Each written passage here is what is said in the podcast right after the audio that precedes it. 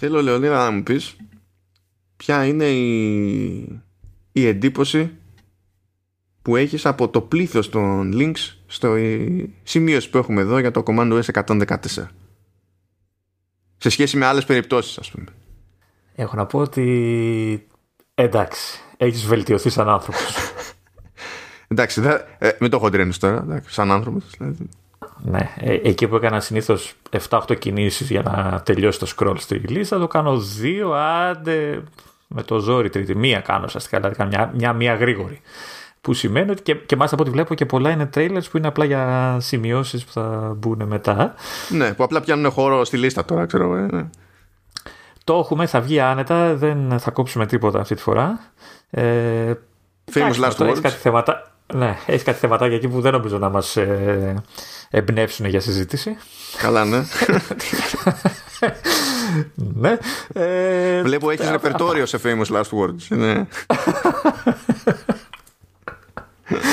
ε, ε, να σου πω την αλήθεια ότι περιμένω από την... Ε, πότε μου το έστειλες στο μήνυμα, την Παρασκευή, το Σάββατο ήταν. Ε, περιμένω από τότε έτσι να ακούσω τα σχόλιά σου για το καινούριο Apple Arcade. τα έχουμε ψηλοποιεί βέβαια εκτός αέρα, αλλά νομίζω ότι ότι θα έχουμε να, να ακούσουμε πράγματα από σένα σε αυτό το ε, επεισόδιο. Θα εκφραστώ, θα εκφραστώ. Ε, χαιρετάμε. Δεν είμαστε μόνοι μας. Γαϊδούρι. Χαιρετάμε λοιπόν, ναι, χαιρετάμε. Καλώς ήρθατε. Είμαστε στο 114. Ναι, είμαστε στο 100, 114. Τι, τι, γιατί, γιατί τέτοια τέτοιος αναστεναγμός απογοήτευσης. Ε, τι; Α πω, ας πω γιατί. Λοιπόν, κοίτα. Το πρώτο πράγμα εδώ πέρα στο πρόγραμμα είναι κάτι για το Ray Liotta. Ναι. Γενικά η γυρασμένη φάτσα του Ray Liotta είναι ένα θέμα για ένα στενάγμο. Αλλά δεν είναι αυτό που με πονάει.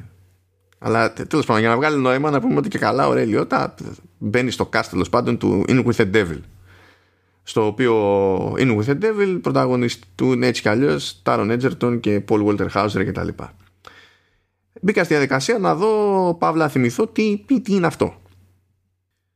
Ε, και εκεί πάνω στην περιγραφή σου λέει ρε παιδί μου ότι είναι ο Έτζερτον και παίζει τον Κιν ο οποίος ήταν ποδοσφαιριστής τώρα επειδή μιλάει για Σικάγο και είναι αμερικανικό το, το μέσο εδώ το deadline λέει football ναι, είναι Προφανώς, ναι δεν θα συνεννοηθούμε έτσι στα γρήγορα σε αυτό το θέμα, αποκλείεται. Αλλά τέλος πάντων, έστω ότι. Έτσι. Αλλά για soccer, ελπίζω. ναι, ναι. το κανονικό ποδόσφαιρο. Δεν ξέρω. Με μπερδεύει γιατί και ο Έτζερτον είναι Άγγλος εντωμεταξύ. Δηλαδή θα... είναι προσβολή κατευθείαν. Αλλά τέλος πάντων. OK. Okay. Και κάτι πάει στραβά και καταλήγει στη φυλακή και, και τα λοιπά. Και υποτίθεται ότι ο, στο ρόλο του πατέρα του είναι ο, ο Λιώτα. Έτσι. Όταν θες να μου περιγράψεις όμως την όλη φάση και λες ότι ε, ότι η, η μίνι σειρά αυτή που έχει έξι επεισόδια και ιστορία ε, is told through the lens of an intimate relationship between two prisoners exploring the lengths that people will go to in order to seek redemption if true absolution is ever really possible and if so at what costs. Είναι, είναι από τους πλέον βαρετούς τρόπους να περιγράψεις δηλαδή αυτή η περιγραφή έχει χρησιμοποιηθεί 100.000 φορές δεν έρχεσαι στα λόγια μου. Ότι δεν το έχουν με τις περιγραφές των σειρών. δεν το λέω τόσο, τόσο καιρό. Θυμάμαι που το έχεις πει και είναι μέσα στο PR speak το βαρετό ρε παιδί μου, okay, αλλά αυτό το ξέρεις ε, το μέχρι που είσαι έτοιμος να φτάσεις για να εξηλαιωθείς αυτό δηλαδή πώς να σου πω πραγματικά πρώτα απ' όλα μπορείς θεωρητικά να το κολλήσεις οτιδήποτε και να σημαίνει οτιδήποτε και ναι, δεν θα ήθελα να είναι αυτό το, το, το, το βασικό μπλερπ.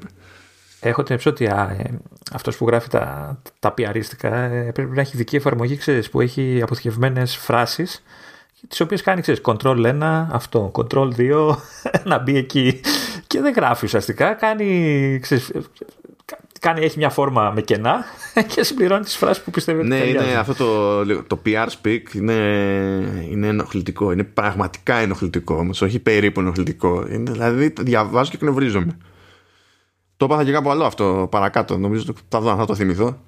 Αλλά τέλος πάντων ενώ μπορεί να γυρίσει και να σου πει αυτό που σου λέει παρακάτω. Ότι είναι που είναι στη φυλάκα. Ο πατέρας του υποτίθεται ότι είναι, ήταν, δηλαδή αστυνομικός, έχει συνταξιδοτηθεί και τα λοιπά. Και ότι κάνουν ένα κονέ να τον χρησιμοποιήσουν ώστε να παγιδεύσουν, ξέρω εγώ, τον, τον άλλον, τον Χάουζερ. Ε, και έτσι να έχει μια ευκαιρία ο, ο Έτζερτον υποτίθεται ξέρεις, να βγει μια ώρα αρχίτερα από τη φυλακή που λες ότι ωραία τουλάχιστον έτσι καταλαβαίνω ότι πάνω κάτω είναι thriller Ναι. τι μου λες τα Μια υπόλοιπα αγωνία το τα, πόσο μακριά θα φτάσεις κανείς γιατί δεν καταλαβαίνουμε τίποτα Τίποτα. Εγώ χαίρομαι που έρχεσαι στα λόγια μου. Δηλαδή, για άλλη μια φορά αποδεικνύεται πόσο σωστός είμαι σε αυτά τα πράγματα που λέω. γι' αυτό πάμε σε κορεάτικο τώρα γιατί θα, θα, θα, θα με Dr. Brain. ναι Dr. Brain Dr. Brain. Λοιπόν, ναι, ανακοίνωσε η Apple την πρώτη κορεατική παραγωγή της. Ε, πρόκειται για μια, για μια σειρά που θα λέγεται Dr. Brain. Ε, είναι sci-fi thriller και βασίζεται στο αντίστοιχο webtoon. Ξέρεις τι είναι webtoon, Λεωνίδα; Δεν θέλω να ξέρω. Μα δεν είναι κάτι τόσο συγκλονιστικό. Απλά έχει, έχει, συ- είναι συγκεκριμένο πράγμα στην πραγματικότητα. Απλά έχει ξεκινήσει στην Κορέα και είναι χαρακτηριστικό της Κορέας. Ναι. Δεν θέλω να ξέρω. Θα- Θα δεις, δεν θα πάθεις τίποτα. Φαντάσου comic strips, έτσι. Αλλά η λογική είναι ότι το περιεχόμενο προστίθεται κάθετα και σκρολάρεις κάθετα. Ωραία. Και όλη η ιστορία, ρε παιδί μου, είναι μέσα σε ένα ατελείωτο scroll. OK. Για να βολεύει για τις συσκευές που έχουμε τώρα. μια υποθέση. Ναι, και μπορεί να έχει και λίγο, ανι- μπορεί να έχει και λίγο animation και τα λοιπά, ξέρεις, οπότε να θυμίζει αυτό που λέμε action comic στο, στο περίπου, αλλά είναι, στην ουσία το webtoon είναι συγκεκριμένο online format για comic. Σκέψτε το έτσι, ρε παιδί μου. Και θα το δούμε σε σειρά. Τι θα, θα δείχνει εκείνη τις εικόνες; Όχι, ε, καημένε, εντάξει. ε, υποτίθεται ότι θα βγει μέσα στο, στο 2021 ε, και πρωταγωνιστή τώρα α, άκου εδώ, άκου εδώ έτσι είναι λέει brain scientist τι σημαίνει αυτό; Τι, είναι νευρολόγος; Είναι κάτι άλλο; Τι είναι, είναι τι πάνε brain scientist; Δηλαδή τι, τι πρέπει να καταλάβω εδώ, ε, ότι είναι εγκεφαλολόγος Εγκεφαλολόγος. Μυαλολόγος. Τέλος πάντων, λέει ότι είναι σκαλωμένος και δοκιμάζει ό- ό,τι νέα τεχνολογία βρει για να καταφέρει υποτίθεται να αποκτήσει πρόσβαση στο, στο συνειδητό του, του εγκεφάλου και τις, και τις αναμνήσεις και τα λοιπά. Φυσικά κάτι πηγαίνει στραβά, παίζει εκεί ατύχημα με την οικογένειά του και πρέπει να προσπαθήσει να χρησιμοποιήσει ό,τι μέσα έχει ε, για να μαζέψει στοιχεία από τον εγκέφαλο της, της συζύγου του και να δει τι συνέβη ακριβώς ρε παιδί μου στο, στο ατύχημα αυτό τώρα αυτό ακούγεται κουφό έτσι αυτό ακούγεται σαν την όπερα Όχι, γιατί το λες αυτό. Είναι μια ιστορία βγαλμένη από τη ζωή. σε πραγματικά γεγονότα. Είναι... Στηρίζεται στο ρεαλισμό. Απλά δεν, δεν, ξέρω, δεν ξέρω τι να υποθέσω ως προς αυτό από την άποψη ότι ε, τώρα τελευταία βλέπω τέτοιο, κορεάτικες τηλεοπτικές σειρές Τώρα εξηγούνται κάποια πράγματα, εντάξει. ε, άμα, άμα πιάσεις οποιο, οποιαδήποτε από αυτές τις σειρές, το, το concept, αν το δεις στα χαρτιά, είναι γιούχου. Είναι γιούχου. Λες Παναγία μου, τι πάω να κάνω στον εαυτό μου. Αλλά η εκτέλεση από περίπτωση σε περίπτωση έχει τόσο μεγάλο εύρος ξέρεις, δι- δι- διακύμανσης που ενώ όλα φαίνονται το ίδιο χαζά στα χαρτιά ένα μπορεί να είναι καλό ξέρω εγώ και ένα άλλο να είναι αυτό α, όσο σάπιο φαντάστηκες διαβάζοντας αυτές τις γραμμές Οπότε δεν ξέρω τι να, τι να υποθέσω. Βάλε ότι είναι και ασιατικό κουσούρι να παίρνουν ένα κουφό concept και άμα είναι να τους κάτσει να το κάνουν όντως να λειτουργεί και να σε κουφαίνουν. Οπότε δεν ξέρω έτσι τι να σου πω ακριβώς. Dr. Brain. Που δεν ξέρω να το καταλάβω. Δηλαδή, Dr. Brain και Brain Scientist, ότι το ένα. εξ- Δηλαδή, σε βοηθάει, βλέπεις. Μήπως είναι όνομα. Φαντάζεσαι. Έτσι, ο άλλος λέγονταν Dr. House. Εντάξει. Ο σπίτι και ο μυαλός. ναι, να ακούω Ασιάτη να, λέει, να προσπαθεί να πει Brain. Blind. και, και δηλαδή είναι που είναι, αλλά πω, πω, οι Κορεάτες προσπαθούν να πούνε business και, το, και είδα και έπαθα, δηλαδή λένε business και αυτό που ακούω εμένα δεν μου ακούγεται business. Μου πήρε καιρό να συνειδητοποιήσω ότι η συγκεκριμένη προφορά σημαίνει business. Γιατί το λένε κάτι σαν business. Και λέω ότι business, ε, καημένε. δηλαδή εντάξει, business δεν είναι και για μας δεν είναι ελληνική λέξη, αλλά δεν αποτυγχάνουμε τόσο. Δηλαδή, ξέρω εγώ. Τέλος πάντων. Okay. Εμείς το λέμε business. Ε, γιατί το έχουμε κάνει μετά, ξέρεις. Αργό το έχουμε γυρίσει αλλιώς. Anyway, πάμε παρακάτω. Η, η Apple έκανε μια συμφωνία που θα κρατήσει χρόνια, πόσα χρόνια δεν ξέρουμε, με τη, ε, με τη Malala ε, Yousafzai, που εντάξει, αν δεν την ξέρετε τόσο καιρό, μάλλον δεν, δηλαδή δεν ξέρω τι, τι να πω ακριβώς, είναι, είναι από το Πακιστάν, ε, έχει βραβευθεί με, με Νόμπελ Ειρήνης, αν θυμάμαι καλά, ε, και είναι γνωστή τέλος πάντων για τον ακτιβισμό της στο, στο Πακιστάν που προκάλεσε και απόπειρες δολοφονίας της. Νομίζω η, η βασική ήταν όταν ήταν ε, στα 15 την είχαν πέσει τα Ταλιμπάν. Δηλαδή είχαν βγάλει, το είχαν πάρει απόφαση ότι πρέπει να, τη, να την ξεκάνουν και την πετύχανε μέσα σε ένα λεωφορείο και την πυροβόλησαν στο, στο κεφάλι και κατάφερε και την γλίτωσε και από τότε προφανώς συνεχίζει στο, στον ακτιβισμό και τα λοιπά και τα λοιπά και υποτίθεται ότι ε, ο, η συμφωνία με την εταιρεία παραγωγής της ε, θα οδηγήσει σε διαφορετικά είδη περιεχομένου. Δηλαδή υποτίθεται ότι πάνε για dramas comedies, documentaries, animation και children's series. Οπότε θα δούμε. Είναι οτιδήποτε την ήξερες στη Μαλάλα, σου θύμιζε τίποτα, Λεωνίδα; Ε, μόλις είπες την ιστορία, το όνομα δεν μου θύμιζε, αλλά μόλις είπες την ιστορία κάτι ξέρω. Γιατί αυτό είχε καλυφθεί και στα ελληνικά μίντια, ρε παιδί μου. Ναι, ήταν, ναι, ναι. ήταν καφροπερίπτωση. Σα, σαν φάτσα δεν μου. Δεν, δεν, το όνομα δεν μου λέγε πολλά, αλλά η ιστορία, ναι, την ιστορία δεν ξέρω. Ναι. Στο ίδιο κλίμα έτσι το, το θετικό βγήκε η Apple και είπε ότι θα σκάσει η δεύτερη σεζόν του DR. Πώς το είχαν πει στα ελληνικά; Ε, εσύ μου είχες πει. Εγώ σου είχα πει. Ναι, ναι, ναι, εσύ μου είχες πει. Κάτσε το. Ε, να το δω, περίμενε. Τι ναι. μου στεναχωριέσαι. Ε, όσο εγώ ψάχνω, εσύ, εσύ αγοράζεις. Εσύ αγοράζεις. Λοιπόν, στην ουσία το concept είναι αυτό που έπαιζε και στην, ε, στην πρώτη σεζόν. Υποτίθεται ότι. Για, δεν θα το δω. Αυτή τη στιγμή για κάποιο λόγο ο Mac ζητάει το Apple ID μου. OK. Okay. okay, εντάξει. Ε, υποτίθεται ότι έχουμε να κάνουμε με διάσημες προσωπικότητες που διαβάζουν κάποιο γράμμα που έχουν λάβει από, από κάποιο φαν ας πούμε και το οποίος διηγείται τη, τη, κάποια ιστορία και το πώς υποτίθεται ότι τον έχει αγγίξει η δουλειά της εκάστοτε προσωπικότητες. Ε, και στη δεύτερη σεζόν θα εμφανιστούν προσωπικότητες όπως Βαϊόλα Ντέιβις, Σελένα Γκόμεζ, Τζέιν Φόντα, Άβα Ντουβερνέ, Μπίλι Πόρτερ, Αντρέ Λιον Τάλι, Σάντρα Ο, Λερντ Χάμιλτον και Καρίμ Αμπντούλ Τζαμπάρ. Αν και. Το γράμμα στο είδωλό μου αυτό είναι; Α, αυτό είναι, ναι. ναι. Στην Ελλάδα νομίζω ότι είναι δύσκολο να πεις μπλα μπλα είδωλο και να μην θυμηθούμε Προσκυνήστε το είδωλο Όχι, περίμενα χειρότερη να σου πω την αλήθεια μετάφραση Εντάξει, OK okay. Εντάξει, να σου πω θα το, θα, εγώ θα το έκανα ένδαλμα για να ακούγεται πιο στα σοβαρά. Α, εντάξει. Ναι.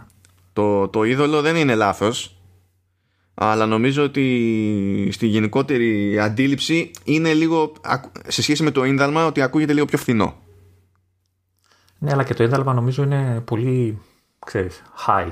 Πολύ πάνω, ρε παιδί μου, ξέρω εγώ. Ναι, αυτό ταιριάζει όμως με το PR speak εδώ πέρα που λέει μπλα μπλα ε, internationally, internationally recognized leaders. Ναι. Ε, πρώτα απ' όλα το internationally recognized μπορώ να το συλλάβω σε διάφορες περιπτώσεις. Έτσι, δηλαδή μπορώ να το καταλάβω. OK. Okay. Αλλά τώρα leaders. Leaders. Τώρα και ίνδαλμα όμως να πεις τώρα τι είναι, πώς τη λένε. Τι... Έλα, πώς τη λένε. ξεχνάω. Ε, ποια από όλες, ξέρω εγώ, έχει πολλές εδώ πέρα. Ολόκληρη λίστα είπα. Την πρώτη. Τη Βαϊόλα Ντέιβι. Αυτή είναι. Α, εντάξει. Εντάξει, αυτή, ε, κοίτα, τώρα νομίζω Βαϊόλα Ντέιβις μπορείς να τη βάλεις πιο πάνω από τη Σερένα Γκόμες. Έτσι. Δηλαδή τώρα η, η, η, Ava, η Ava φαντάζομαι ότι θα το λένε του Βερνέι είναι, είναι λίγο πιο περίεργη περίπτωση διότι πώς να σου πω έχει, κάνει, έχει γράψει πάρα πολλές σειρές ε, με έμφαση στη, ξέρεις, στη γυναικεία εμπειρία και τα λοιπά αλλά και, σε, και στη διαφορετικότητα και πάει λέγοντας αλλά αυτό είναι κάτι το οποίο πώς να σου πω έχει μείνει στη συνείδηση περισσότερο στην αμερικανική αγορά Δηλαδή δεν νομίζω ότι ε, κάποιοι που δεν παρακολουθούν γενικότερα το χώρο εκτός Αμερικής έχουν κάτι πολύ συγκεκριμένο κατά νου για την Ντουβερνέ. Αλλά εντάξει, αυτό δεν με πειράζει τόσο. Έχω κάτι θέματα ξέρεις, με το leaders. Δηλαδή, όλοι είναι leaders. Παντού είναι leaders. Πας στην Google, ξέρω εγώ, και πάλι όλοι είναι leaders στο, στο management. Και όταν ακούς έναν άνθρωπο και ε, γυρνάει και σου λέει ότι σε κάποια φάση αλλάξαμε leader. Είναι όπως εδώ στην Ελλάδα που όταν πετάξεις πέτρα που λένε, η πρόεδρο ή σκύλο θα χτυπήσεις. Ναι. anyway, τώρα συνεχίζουμε με λίγο πιο ψηλά πραγματάκια σχετικά με το, με το θέμα όμως. Υποτίθεται ότι έκανε ρεκόρ τηλεθέασης για το Apple TV Plus, έτσι. Ε, η πρεμιέρα του ντοκιματέρ για την Billie Eilish. Ρεκόρ τηλεθέασης βέβαια σε συγκεκριμένο age group το, τους λεγόμενους young adults που είναι και καλά είναι προς το τέλος της εφηβείας και νο, νωρίς στα 20 κάπως, κάπως έτσι βέβαια δεν ξέρουμε νούμερα ξέρουμε μόνο ότι ήταν 33% πάνω σε σχέση με οτιδήποτε άλλο στο, το, έχει πετύχει παραγωγή του Apple TV Plus στο ίδιο age group αλλά τέλος πάντων OK. Okay. Βέβαια λέει ότι. που αυτό φαντάζομαι ότι έχει περισσότερο νόημα για, τη, για την Apple. Είναι ότι σχεδόν 50% ας πούμε της τηλεθέασης προέκυψε εκτός Αμερικής. Α, καλό αυτό. Καλό απλωνόμαστε. Ναι, ναι, απλωνόμαστε, απλωνόμαστε. Και εντάξει, έχει τα προφανή, ξέρω, Ηνωμένο Βασίλειο, ξέρω και Αυστραλία, OK, okay, αλλά έχει Μεξικό, Γερμανία, Βραζιλία, Ρωσία έχει μια διασπορά καλή ρε παιδί μου. Εγώ δεν το είδα ακόμα, οπότε δεν με έχει βάλει εδώ στη λίστα. Ναι. Καλά, και εγώ δεν έχω, δεν έχω αγγίξει. Ε, έχω να δω αυτές τις μέρες να αρχίσω να βλέπω κάτι συγκεκριμένο σε Apple TV Plus. Είναι, είναι για υποχρέωση για showrunners, αλλά αυτές τις μέρες κοίταζα. Έβλεπα άλλο πάλι. Πάλι, πάλι γκρίζα διαφήμιση. Τι γκρίζα διαφήμιση, ρε; Ξεδιάτροπη διαφήμιση, όχι γκρίζα. Τι ξεδιάτροπη. Εσύ όταν λες ότι, ότι κάνεις μετάφραση είναι τι είναι γκρίζα διαφήμιση; Αφού κάνεις μετάφραση, τι να γίνει; Δεν λέω όμως τι, ούτε πού, ούτε για ποιον. ναι, να, να λες σιγά τι, τι έχει να κάνει. Είναι, είναι ένα απλό γεγονός. Δεν είναι. Ε, άμα θέλετε μετάφραση, απευθυνθείτε στην εταιρεία μου κτλ. Δεν είναι. Και συνεχίζουμε στο θετικό. Τσίμπησε έξτρα βραβιάκια το Τεντλάσο. Ναι, επιτέλους. Αυτή τη φορά από τα ε, Critic Choice Awards του 2021 πήρε στην ουσία Best Comedy Series, Best Actor και, και Best Supporting Actress. Τσίμπησε και συνεχίζει και τσιμπάει. Άντε να ξεκινήσει η δεύτερη. Πότε είναι, δεν θυμάμαι. Αργεί ακόμα. Δεν θυμάμαι, αλλά χρειάζεται. χρειάζεται. Ειδικά δηλαδή μετά από τόσου μήνες χωρίς να αργελέ, δηλαδή χρειάζεται κάτι. Δεν γίνεται.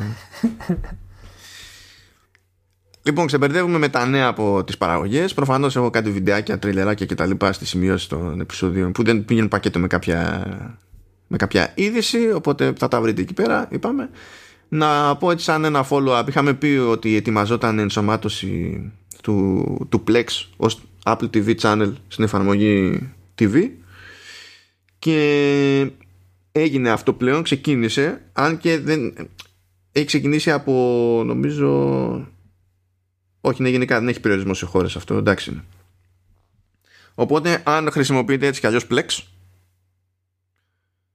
και έχετε, έχετε Apple TV μπορεί πλέον να μην είναι αναγκαία η εφαρμογή Plex στο Apple TV την οποία από ό,τι θυμάμαι συμπαθείς ιδιαίτερα Ε, δεν, είναι, δεν έχω πρόβλημα με αυτό. Είναι ο σερβερ για μένα κάνει βλακίες. Ο, το client app είναι, είναι μια χαρά. Δεν έχω, δεν έχω πρόβλημα. Εντάξει. Αλλά τέλος πάντων μπορείτε, μπορείτε να πείτε ότι γλιτώνετε μια εφαρμογή και υποτίθεται ότι εφόσον γίνεται ενσωμάτωση και τέτοια από το TV app της Apple μπορεί να λειτουργήσει και η αναζήτηση. Δηλαδή άμα κάνετε search κάτι το οποίο το έχετε στο Plex θα το βγάζει σαν αποτέλεσμα και θα μπορείτε κανονικά να κάνετε αναπαραγωγή και, και τα λοιπά. Δηλαδή δεν είναι... Ας πούμε ότι γίνεται μια πιο κεντρική οργάνωση στα πράγματα. Και τώρα ήρθε, ήρθε η ώρα που περίμενες Λεωνίδα Λοιπόν, έσκανε στο Apple Arcade ένα παιχνίδι. Το Sping, που αντί για i έχει θαυμαστικό. Ναι. Είναι από την SMG Studio. Ναι. Τώρα να ρωτήσω εγώ αν το SMG σημαίνει submachine gun όπως σημαίνει συνήθως ή... Αλλά, OK. Okay. Και είναι, α, αν δεν κάνω λάθος, είναι η εταιρεία που μας έχει δώσει το Moving Out στις κονσόλες που είναι. Αν, αν δεν κάνω λάθος, είναι αυτό που, που θυμίζει Overcooked, αλλά είναι με μετακόμιση. Για όσους ξέρουν. Έτσι, κοοπάκι περίεργο. Λοιπόν, το Sping, ε. Το Sping. Το Sping είναι ένα platform παιχνίδι χωρίς πλατφόρμες. Δεν σας χτυπήσω, έτσι. Αφού αυτό είναι ακριβώς δηλαδή δεν φτάνει που ε, δηλαδή, με έχει βιδώσει το παιχνίδι ούτως ή άλλως. Μου λες ένα, ένα, ένα πλάτωνο παιχνίδι που δεν έχει πλατφόρμε. Αφού δεν έχει πλατφόρμε. Νομίζω ότι το πρόβλημά μου είναι το αν έχει πλατφόρμε. Α, καλά. Ναι, ένα παιχνίδι πλατφόρμα. Άντε, άντε, σύνταξη μου μέσα. Δεν θα πάρω που δεν θα πάρω την άλλη τη σύνταξη, τουλάχιστον να κερδίσω αυτήν. Πρόβα. Είναι. Πώς το λέμε. Εδώ ξέρω ότι είναι το σωστό. Το ξέρω, το ξέρεις. Γι' αυτό, γι αυτό έχει, έχει πολύ πλάκα όταν το κάνω λάθος. Ε, λοιπόν, ένα παιχνίδι platform λοιπόν που δεν έχει πλατφόρμες ε, όταν ξεκινάει το όποιο επίπεδο ο, ο χαρακτήρας το πράγμα τέλος πάντων που ελέγχει ο παίχτης ε, πέφτει από ψηλά και είναι στο κενό ε, για να μην φάει τα μούτρα του, που δεν έχει μούτρα γιατί είναι ένα διαμαντάκι συνήθως ή λουλουδάκι ή κάτι τέτοιο τέλος πάντων, ε, έχει τη δυνατότητα να πιαστεί από σημεία που υπάρχουν στην πίστα. Ε, πετάει ας πούμε ένα σαν σκηνή, εγώ θα το έλεγα. Ε, και όταν πιάνεται σε αυτό, στο, στο όποιο σημείο, ε, αρχίζει και περιστρέφεται γύρω από τον άξονα αυτού του σημείου. Ε, ο παίκτης λοιπόν καλείται να μαζέψει τώρα διαματάκια, νομισματάκια, πετραδάκια, ό,τι είναι αυτά τέλος πάντων που καλείται να μαζέψει, ε, χρησιμοποιώντας ακριβώς αυτή την κίνηση, αυτό το, αυτή την περιστροφή ε, που κάνει γύρω από τον άξονα του όποιου σημείου και τη δυνατότητα που έχει να αφήσει το σημείο, να εξφενδονιστεί από το σημείο ε, και να φτάσει όπου θέλει να φτάσει για να μαζέψει τα, τα πετραδάκια. Στην ουσία δηλαδή ουσιαστικά ο παίκτης καλείται να υπολογίσει ε, τη γωνία εξφενδονισμού από ένα σημείο ώστε να μπορέσει το χαρακτήρα του, το αντικείμενο που ελέγχει να φτάσει ε, και να πιάσει και να συλλέξει τα διάφορα αντικείμενα και τελικά να φτάσει και στο τέλος της πίστας. Ε, είναι, σαν σύλληψη είναι εύκολο και, και καταρχάς ε, ένα κουμπί έχει ή αν το παίζεις σε οθόνη αφήσει απλά κουμπάς στην οθόνη για να πιαστεί από το σημείο και την αφήνεις για να, για να, το, να απελευθερωθείς από το σημείο να, να εξμεδονιστεί. Ε, Όμως, ε, τι, τι γίνεται, ο παίκτης ε, πρέπει πέρα από τη γωνία ε, ε, που πρέπει να υπολογίσει, δηλαδή τη στιγμή που πρέπει να αφήσει το σημείο στο οποίο πιάνεται για να φύγει σωστά, ε, θα πρέπει να υπολογίσει την ταχύτητα με την οποία περιστρέφεται, ε, η οποία επηρεάζεται από, το, από την απόσταση, από το μήκος του σκηνιού από το οποίο έχει πιαστεί. Γιατί, τι εννοώ, όταν ε, πλησιάσεις το σημείο που είναι να πιαστείς, αν πλησιάσεις αρκετά και πατήσεις την οθόνη, το κουμπί, ε, το, το σκηνή επειδή είσαι κοντά είναι μικρό. Ε, όταν είναι μικρό, περιστρέφεσαι πιο γρήγορα και ταυτόχρονα όταν φεύγεις από το σημείο, όταν εξφενδονίζεσαι, ε, η γωνία είναι, είναι άλλη, είναι και η ταχύτητα είναι άλλη με την οποία φεύγεις. Αν πιαστείς από πιο μακριά, η κίνησή σου είναι πιο μεγάλη. Η περιστροφή δηλαδή είναι πιο αργή, αλλά και πιο πιάνει, ξέρεις, έχει μεγαλύτερη εμβέλεια, μεγαλύτερη ακτίνα μάλλον. Και ανάλογα ε, επηρεάζεται και ο εξφενδονισμός σου. Αυτά σε συνδυασμό μάλιστα σε, προσθέτουμε επίσης και την φορά της περιστροφής γιατί άλλες φορές κινείσαι, ε, περιστρέφεις από αριστερά προς τα δεξιά, άλλες από δεξιά προς τα αριστερά και, και άλλες μπορείς σε εισαγωγικά να επιλέξεις ανάλογα με το ε, από πού έχεις πιαστεί, δηλαδή αν περιμένεις να, να φτάσεις στο σημείο, να το προσπεράσεις λίγο και να πιαστείς, ανάλογα αλλάζει και η περιστροφή σου, η φορά της περιστροφής. Ε, με όλα αυτά που πρέπει να υπολογίσεις, πρέπει να μαζέψεις να, όλα τα αστεράκια για να πιάσεις το perfect, το perfect σε κάθε επίπεδο και να προχωρήσεις παρακάτω. Ε, δεν είναι δύσκολο ιδιαίτερα. Ε, και ο χειρισμός βέβαια βοηθάει γιατί είναι εύκολος. Ε, αλλά και τα επίπεδα τώρα εγώ είμαι στο 135 από τα 180 που υπάρχουν αυτή τη στιγμή διαθέσιμα. Δεν θεωρώ ότι έχω δυσκολευτεί ιδιαίτερα. Τα έχω βγάλει όλα perfect ε, με μικρή προσπάθεια και λίγες σχετικά επαναλήψεις σε κάποια ε, επίπεδα που έτσι είναι λίγο πιο περίπλοκα, ας το πούμε. Ε, αυτό αλλάζει, ο βαθμός δυσκολίας αλλάζει όταν μιλάμε για τα daily challenges, τα οποία ξεκλειδώνουν μετά από Περίμενα να θυμηθώ τώρα, δεν θυμάμαι πόσα πρέπει να μαζέψεις έναν αρκετά μεγάλο αριθμό από διαμαντάκια από όλες τις πίστες για να ανοίξει το, το challenge. Νομίζω είναι 100 κάτι ε, και αλλάζει ο βαθμός δυσκολίας γιατί σε όλο αυτό ε, έχεις πλέον και αντίπαλο το χρόνο.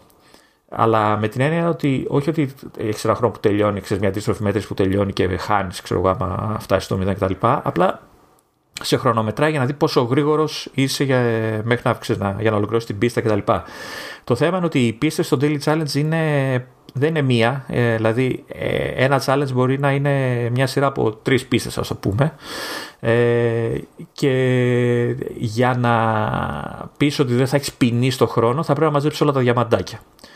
Αυτό τώρα με την πίεση του χρόνου, με το ότι είναι σχετικά ε, παιχνίδι που η αλήθεια είναι ότι δεν θέλει. Δεν το βοηθάει να πιέζεις έτσι, να, να αγχώνεσαι για να. Δεν θέλει λίγο ηρεμία, ρε παιδί μου, για να πετύχεις τις γωνίες σου κτλ. Ε, το, το, κάνει αρκετά δύσκολο και αν δείτε και τα, τα leaderboard που παίζουν αυτή τη στιγμή. Ε, εντάξει, Έπαιξα το ένα πρώτο challenge, ε, μου φύγει η Παναγία να το βγάλω. Ε, κατάφερα να το βγάλω γύρω στα, στα 50 δευτερόλεπτα, ας το πούμε, μετά από πάρα πολλές προσπάθειες, γιατί ε, πρέπει να μάθεις και την πίστα ε, εντωμεταξύ να δεις πώς θα, πώς θα κινηθείς. Ε, και αφού χάρηκα, Α, τι ωραία το έβγαλα στις 50 δευτερόλεπτα, ε, βλέπω τον πρώτο 19 δευτερόλεπτα. Και λέω εντάξει. Δεν υπάρχει καμία περίπτωση να τα καταφέρω να, να, να κάνω κάποια καλή θέση στο παγκόσμιο leaderboard. Ε, έχει άλλο ένα mode, το οποίο δυστυχώς δεν, έχω, δεν έχω προλάβει ακόμα να το ξεκλειδώσω. Ε, θέλει γύρω στα 450 διαματάκια να έχεις μαζέψει από όλες τις πίστες. Ε, έχω ακόμα καιρό. Ε, από τον τίτλο καταλαβαίνω ότι θα είναι ακόμα πιο σπαστικό γιατί λέγεται One Chance που σημαίνει ότι απλά παίζεις και άμα χάσεις έχασες. Ε, οπότε δεν ξέρω πώς το έχουν σκεφτεί. Θα πρέπει να το δω αυτό. Ελπίζω να το ξεκλειδώσω σύντομα. Ε, να πω εδώ για να δώσω πάσα στο, στο Μάνο που είμαι σίγουρος ότι ψοφάει να, να συμπληρώσει και να την περιγραφή κτλ. Ε, Σίγουρα έχει σχέση με ψόφο αυτό που συμβαίνει, αλλά ναι. Θέλω να αναφέρω απλά την πρώτη φράση στο, στο κείμενο που συνοδεύει το παιχνίδι στο store, το οποίο λέει Experience the zen and skillful world that is pink. Και ε, τονίζουμε τη λέξη zen. Έτσι, Μάνο. Ναι, ναι, διότι άμα σε αφήσουν σε ένα μέρος και σου πει κοίταξε να δεις. Πρέπει να χρησιμοποιεί, να βασιστεί νόμο της φυσικής. Πάρα πολύ ωραία. Αλλά κοίταξε, πρέπει να κάνεις τη διαδρομή, να πας πέρα εδώ στο επίπεδο και να μαζέψεις πράγματα χωρίς να ακουμπήσει σε ένα μάτσο επιφάνειε και χωρίς ποτέ να πέσει κάτω αυτό το πράγμα που πετάγεται από τη μια μέρα στην άλλη. Το έχεις πάρει λάθος. Στην επιφάνεια ακουμπάς. Αρκεί να μην έχει καρφιά, βέβαια. Ναι, μα γι' αυτό λέω. Ε, γι' αυτό δεν είπα σε οποιαδήποτε επιφάνεια.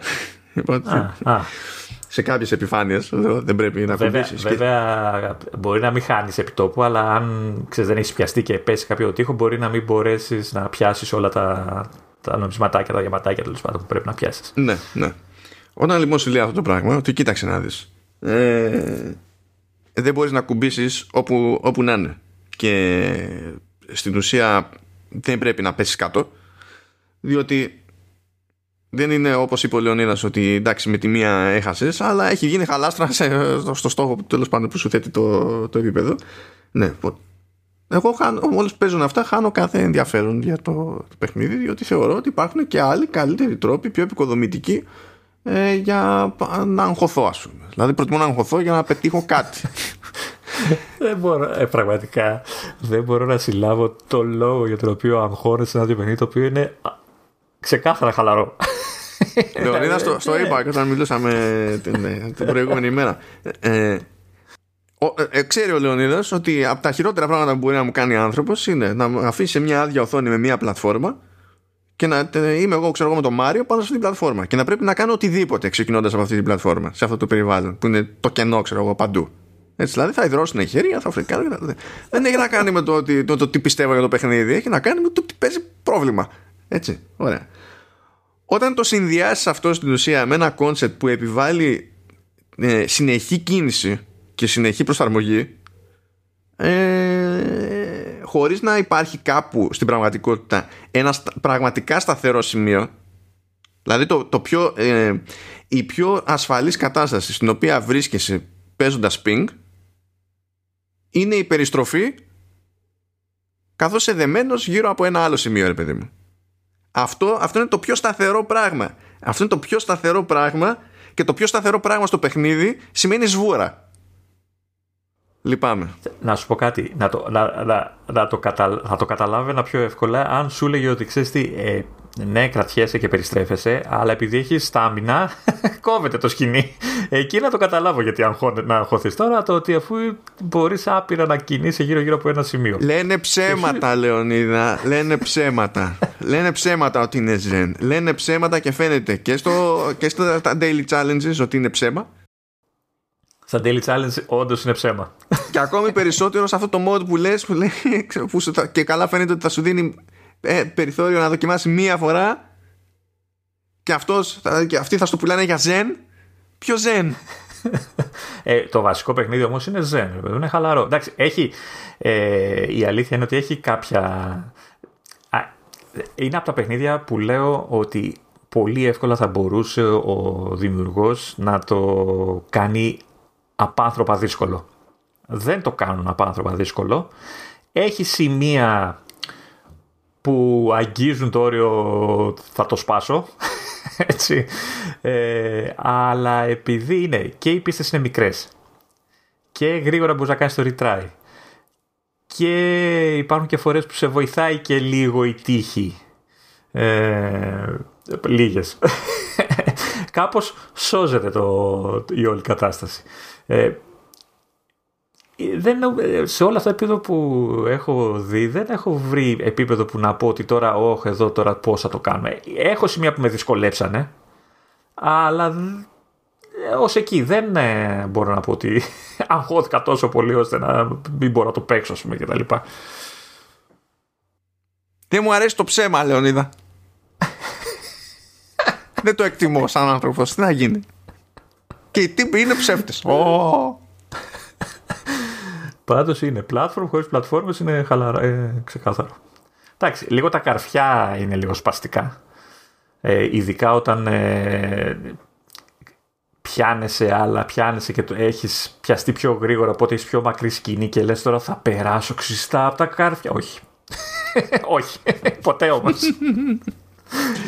ε, και έχει κανένα δύο σημεία που πρέπει να. Ε, Συνήθως η φυσική σου αντίδραση όταν ε, πέφτει το πράγμα και πρέπει να πιαστείς από κάπου και να κάνεις την ε, επόμενη κίνηση είναι με το που δεις το σημείο της αγκύρωσης να πατήσεις το κουμπί για να πιαστεί, ρε παιδί μου. Ε, υπάρχουν σημεία που σου λέει ότι ξέρεις. Ε, μάλλον σου επιβάλλει ότι ξέρεις. Μην το κάνεις άμεσα, περίμενε να φτάσεις σε συγκεκριμένο ύψος ώστε να πιαστείς με συγκεκριμένη φορά και με συγκεκριμένο μήκος για να καταφέρεις να κάνεις τα επόμενα.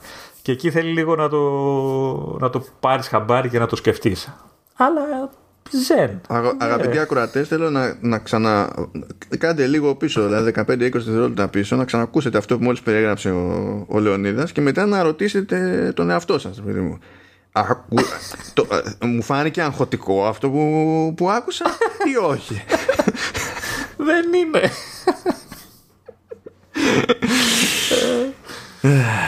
τελικά όμως τι ευχαριστήθηκες, γούσταρες, τι, τι παίχτηκε. Γιατί εγώ σου είπα, έτσι, έβγαλα το πρώτο γκρουπ από τα επίπεδα. Ε, ναι, έστειλα μήνυμα στο Λονίδα, λέω. Ε, ε, δεν θα μπλέξω, δηλαδή αρνούμε. Έπαιξα αυτά τα και αρνούμε. Και εφόσον, αφού του το είπα, δεν, πέρα, δεν έκλεισα ολόκληρη μέρα από τότε που έκανα το πρώτο download ας πούμε, και έπαιξα τα πρώτα, τα πρώτα επίπεδα και αποφάσισα ότι ήταν καιρός να κάνω delete το παιχνίδι από το. Γιατί ήξερα ότι απλά δεν ταιριάζουμε εμείς οι δύο, ρε παιδί μου. Ε, εντάξει, πλάκα έχει. Δεν είναι. Εντάξει, ε, απ' τη μία λες, άντε άλλο ένα mobile game, γιατί εντάξει, δεν είναι τίποτα άλλο. Ε, καλοφτιαγμένο είναι, ε, ευχάριστο είναι, χαλαρό είναι, εγώ ξαναλέω.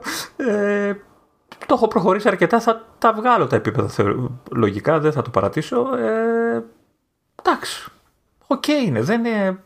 Δεν, δεν μπορώ να, να πω ότι πέθανα, ξετρελάθηκα, έλειωσα, αλλά πολύ ευχάριστο. Ε, εντάξει. Εγώ χαλάρωσα. Εντάξει. εντάξει, εντάξει. να προχωρήσουμε. Τι να, πω, να πω έτσι να πω data, να πω ότι έχει 180 επίπεδα, θα έρθουν και άλλα και daily challenge είπαμε. Ξεκλειδώνει κάτι, έχει πέντε θέματα που μπορείς να ξεκλειδώσεις. Ουσιαστικά αλλάζει το background της πίστας και το σχέδιο των ε, πλατφορμών και όλα. Και έχεις και 40 χαρακτήρες εισαγωγικά που μπορείς να ξεκλειδώσεις. Αυτά. OK, okay, cool. Αφήνουμε το, το Apple Arcade. Προχωράμε. Λοιπόν, έχουμε κάτι, κάτι ψιλά. Το ένα είναι ότι άρχισε η Apple να προσφέρει μια νέα λειτουργία για μετακόμιση από iCloud Photos σε Google Photos. Τέλος. Ε, δεν το διαθέτει με τη μία σε όλες τις χώρες. Έχει ξεκινήσει με Αυστραλία, Καναδά, Ευρωπαϊκή Ένωση, Ισλανδία, Λίχτενστάιν, ε, Νέα Ζηλανδία, Νορβηγία, Ελβετία, Ηνωμένο Βασίλειο και Ηνωμένες Πολιτείες. Έτσι. Και είναι διαδικασία αυτή. Δηλαδή στην ουσία πρέπει να το ζητάς από την Apple και πρέπει να τους δώσεις το Apple ID σου και τα λοιπά. Ξέρω εγώ να έχεις ενεργοποιημένο λέει το two factor authentication κανονικά. Και ξεκινά μια διαδικασία πριν κάποιες μέρες γιατί από τη μεριά της Apple τσεκάρουν ότι είσαι όντως εσύ, ξέρω εγώ, και δεν είναι κάποιος άλλος που προσπαθεί να κάνει μόντα και να σου καβατζώσει τα, τα δεδομένα στην ουσία. Ε, και δεν είναι τυχαίο κιόλας ότι όλη η διαδικασία ξεκινάει από sign in με το Apple ID στο privacy.apple.com. Δηλαδή, νομίζω ότι είναι κακάδα σε αυτή την περίπτωση. Και μεταφέρει ό,τι μπορεί να μεταφέρει, δεν μεταφέρει στην ουσία ε, περιεχόμενο που είναι σε κάποιο είδος format και τα λοιπά που δεν υποστηρίζεται από Google Photos. Αυτό είναι λογικό. Και επίσης, αν ξεκινήσει κάποιος μια τέτοια διαδικασία, ε, και πάρει το OK για να προχωρήσει. Έχει πάρει το OK για τα δεδομένα που υπήρχαν σε iCloud Photos όταν έγινε το αίτημα. Αν έχουν προσθεθεί και άλλα θα χρειαστεί δεύτερο, δεύτερο πέρασμα. Δεν ξέρω αν, ε, αν ε, πώς λένε, διακρίνεις την ηρωνία που υπάρχει σε, αυτό το, σε αυτή την είδηση. Για πες το ότι η Apple αποφάσισε να φτιάξει αυτό το πράγμα για να μπορεί ο χρήστης να μεταφέρει στο Google Photos τις φωτογραφίες του. Αυτή την εποχή που το Google Photos έχει τώρα ανακοίνωσε, έχει ανακοινώσει, θα ανακοινώσει, δεν θυμάμαι γιατί μου έρχονται μεταφράσεις ότι ξέρεις, αλλάζει η πολιτική του και δεν έχεις πια free χώρο απεριόριστο. Ε, και ότι θα πρέπει να τα σκάζει για να χωρέσουν ε, ναι, εντάξει, κοίτα, πάντως αυτή η διαδικασία δεν φαίνεται να είναι κάτι που αποφασίστηκε χτες και έγινε σήμερα, έτσι, γιατί έχει, έχει δουλειά από πίσω. Δεν, δεν είναι καν αυτοματοποιημένη πλήρως διαδικασία, έτσι. Και καλά κάνει κατ' εμέ και δεν είναι πλήρως αυτοματοποιημένη. Απλά για μένα μου φαίνεται, ξέρεις, ότι είναι άλλη μια κίνηση που κάνει η Apple τέλος πάντων το τελευταίο χρόνο. Ε, που θα τη βολέψει και στις διάφορες δικαστικές διαμάχες εγώ αυτό σκέφτηκα ε, Παίζει και το αντίστροφο. Όχι, δεν παίζει το αντίστροφο. Πώς φάνηκε αυτό; Καλή φάση. Εξαιρετικά. Ναι, είναι, είναι πολύ περίεργη η μέρα που σε κάτι η Apple αποδεικνύεται πιο ευέλικτη από η υπηρεσία της Google. Είναι, είναι, είναι από τα κουφά. Είναι από τα κουφά. Θεωρητικά λοιπόν αυτό ισχύει και στην Ελλάδα αλλά τέλος πάντων δεν το έχω δοκιμάσει. Δεν πρόκειται να το δοκιμάσω γιατί με ενδιαφέρει να μεταφέρω πράγματα στο Google Photos, αλλά αν κάποιος θέλει, τώρα τουλάχιστον μπορεί έτσι. Είτε το κάνει επειδή θέλει να μετακομίσει από iPhone σε Android smartphone, είτε επειδή απλά προτιμά την υπηρεσία της Google σε αυτό το θέμα. Έτσι. Και γιατί μπορεί να έχει αγοράσει και χώρο στην Google που να είναι μεγαλύτερο από αυτό που έχει στην Apple. Ναι, για τον οποιοδήποτε λόγο. Που και εκεί ενιαίος είναι. Έτσι, δηλαδή είναι και ξέρεις και για το Gmail και για Google Drive και για Google Photos κτλ. Ναι, αλλά εκεί, εκεί ξεκινάνε τα 15 γίγα. Ναι, τα 15 γίγα θα δίνουν τσάμπα, αλλά εγώ κοντεύω να μπουκώσω 15 γίγα. Μάντεψε. Mail. Ναι, δεν έχω τίποτα σε Google Drive, δεν έχω τίποτα σε Google Photos. Έχω χρόνια και χρόνια και χρόνια από mail και κοντεύω να μπουκώσω τα 15 GB με mail. Ε, μου κάτσε εμένα και ψιλομπούκωσε και κάτσε και έζησα mail άπειρα. Ε, Χρονιές ολόκληρες. Δεν, δεν, τα κοίταγα καθόλου. Χρονιές ολόκληρες γιατί είχα δεν ξέρω και εγώ πόσα χρόνια πίσω και λέω εντάξει δεν υπάρχει περίπτωση να μου χρειαστεί κάτι. Εντάξει. Ναι, και εγώ έχω, δεν θυμάμαι κι εγώ από πότε, πρωτο, αλλά είναι σίγουρα πάνω από 10 χρόνια αρχείο έτσι. Και όχι τίποτα άλλο. Και σβήνω και πράγματα. Εγώ από συνήθεια έτσι. Δεν είναι ότι δεν σβήνω. Φαντάζομαι τι γίνεται. Η, διαφορά μας είναι ότι εγώ ε, χρησιμοποιώ και το Drive, δηλαδή έχω πράγματα στο Drive και το Photos ε, έχω πράγματα, αλλά μέχρι τώρα αυτά δεν υπολογίζονται του Photos, δηλαδή δεν υπολογιζόταν στο χώρο. Και από όσο ξέρω, θα, ως, ό,τι έχω ήδη δεν θα υπολογίζεται, θα εξακολουθεί να μην υπολογίζεται στο χώρο. Ό,τι βάλω από εκεί και πέρα θα μειώνει το, το χώρο που έχω. Είναι καινούργια πολιτική αυτή. Μια ευκολία παραπάνω λοιπόν. Ε, τώρα έχουμε μια τσαχμινιά. Ε, διότι ερευνητές από τους λέει security researchers κοινώς είναι είναι, είναι, είναι, είναι καλοί hackers, ας το πούμε έτσι. Κάπως έτσι. White hackers. Ναι, white hat νομίζω κάτι τέτοιο. Καλά, έτσι κι αλλιώς νομίζω ότι εξορισμού ο hacker δεν είναι κάτι. Ε, Ω όρος δηλαδή. Δεν είναι αυτόματα κακός όρος, αλλά τέλος πάντων υπάρχουν οι διαχωρισμοί για να το βγάζουμε άκρη. Ε, έφτιαξα μια πατέντα που στην ουσία επιτρέπει σε οποιαδήποτε ε, συσκευή Bluetooth να ενσωματωθείς στο σύστημα Find My της Apple ώστε να μπορείς να τη, να τη ψάχνεις και να τη βρίσκεις και τα λοιπά. Ε, δεν υπάρχει κάτι πιο πολύπλοκο στην όλη, στην όλη υπόθεση. Αυτό είναι. είναι. Φαντάζομαι ότι αυτή θα είναι λύση ξέρω εγώ, για κάποιον που δεν θα θέλει να πάρει AirTag, δεν θα θέλει να πάρει Tile, δεν θα, θα θέλει να πάρει κάποια έτοιμη λύση ξέρω εγώ και θέλει να κάνει μια μόντα ώστε μια ήδη υπάρχουσα συσκευή να εμφανίζεται κεντρικά στο Find My και να μπορεί να τη ψάχνει, να τη βρίσκει και τα λοιπά. That's it. Και το επιτρέπει αυτό το πράγμα το iOS. Να κουμπώνεις ό,τι θες πάνω στο... Κοίτα, δεν πειράζει το iOS. Πειράζει στη συσκευή με Bluetooth. Οπότε δεν ξέρω αν αυτό, ξέρεις, είναι και καλά foul. Βέβαια, από ό,τι βλέπω εδώ έχει κάνει update για να επιτρέπει third party, αυτό που είπαμε στο 14.5 ε, που ετοιμάζονται για τα tags και όλα αυτά, το, το έχει περάσει ίσως να στηρίζεται και σε αυτό το ε, update, όλο αυτό το πράγμα.